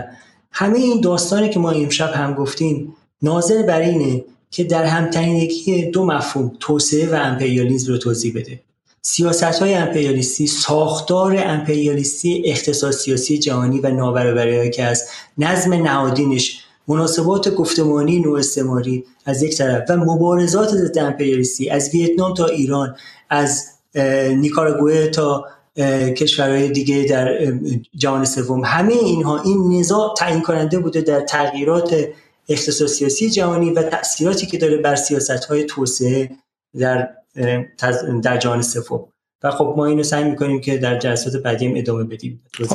من برای اینکه ارتباط این مسائل به وضعیت همین الان بذارم من با یک توییتی که همین الان عبدالناصر همتی یه ساعت پیش زده من یا چند ساعت پیش امروز صبح زده بذارین شما رو آشنا کنم و بعد برگردیم. عبدالناصر همتی رئیس سابق بانک مرکزی ایران در رئیس بانک مرکزی دوره حسن روحانی میگه تبدیل چین فقیر دهه 60 به دومین اقتصاد جهان به دلیل دو وعده غذای مردمش نبود. چون مصباح مقدم از چهرهای اصولگرای به شکلی طرفدار از چهرهای اون طرف دست راستی گفته که مردم چین خیلی مردم مظلوم و قانعی بودن دو بعد بیشتر در روز غذا نمیخوردن. چین اونجوری به شکل چین شد. و همتی میگه چین به دلیل دو بعد غذای مردمش نبود. شیاپینگ که در 1978 به قدرت رسید لازمه پیشرفت چین رو در تحقق رشد اقتصادی دید. اصلاحات اقتصادی بر سیاست درهای باز و اولویت دادن به روابط وسیع خارجی موجب ورود سرمایه و تکنولوژی و رشد شتاب و پایدار شد. خب ما در اینجا یک تصویر کامل از به شکلی دو نوع مزخرفگویی رو داریم می‌بینیم. مزخرفگویی از جنس آقای مصباحی مقدم که رشد چین رو به وعده غذای کمتر مردمش نسبت میده و مزخرفگویی مضاعفش توسط عبدالناصر همتی که اون رو به حالا به شکلی درهای باز و ارتباطش با آمریکا از دست میده. و دقیقا این مکانیزمی که توش در چل سال گذشته اصلاح طلبها پیروز شدن. یعنی از دل اصولگرایان حرفهای عجیبی در اومده که با منطق هیچ انسانی جور در نمیاد و فضا رو مستعد کرده برای اینکه اونا بیان روش و به شکلی یه دونه تکنیک بزنن بگن اینطور نیستش و حرفی بزنن که منطقی تره. خب به چگونه چین با دو وعده غذای مردمش آخرشان چین شده؟ این شما هیچ فهمی از امر توسعه ملی چین نداشتی؟ هیچ فهمی از نحوهی که چین تونست به شکلی وارد بازار جهانی شه ولی بازار جهانی به روش خودش بتونه به دست بالا رو داشته باشه؟ چگونه سرمایه رو وارد کنه و این سرمایه رو کنترل و مهار کنه؟ و بعد آدم مس مقدمه که میشنوه فکر می‌کنه که اگه واقعا درک به شکلی قاطبه جمهوری اسلامی از به شکلی نحوه اون ارتباط دیالکتیکی امپریالیسم و توسعه اینی که مصباح مقدم میگه خب همینه که وزنه. هیچ چیزی نیست. برای میگه ما چین نشدیم. خب برای همین چین نشدیم و الان دلار همچنان در ما قربانی می‌گیره. همچنان دلار می‌تونه از ما قربانی بگیره و توش سال 98 به وجود بیاد و غیره. برای همین واقع برنامه توسعه و امپریالیسم جلوتر خواهیم رفت. پاسخ به اینه که چین چگونه چین شد.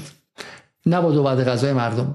چین چگونه چین شد و اون درهای باز چه معنایی داشت؟ و اتفاقا دین چین چگونه در رو همونقدر که خواست باز کرد. نه درهای باز نه دروغی که عبدالناصر همتی و عبدالناصر همتی ها در این سالها به شما گفتن. برای این نه اون افسانه سازی بدوی ناندرتالی مصباح مقدم نه اون شیطنت افسانه سازی دروغ سازانه کارگزاران و قرن نجاد و عبدالناصر همتی و حسن روحانی و هاشمی رفسنجانی و غیره و غیره غیره. این داستان توسعه و امپریالیسم قسمت دومش به پایان رسید و قسمت سوم به زودی امیدوارم که در چند روز آینده در کنار شما باشیم.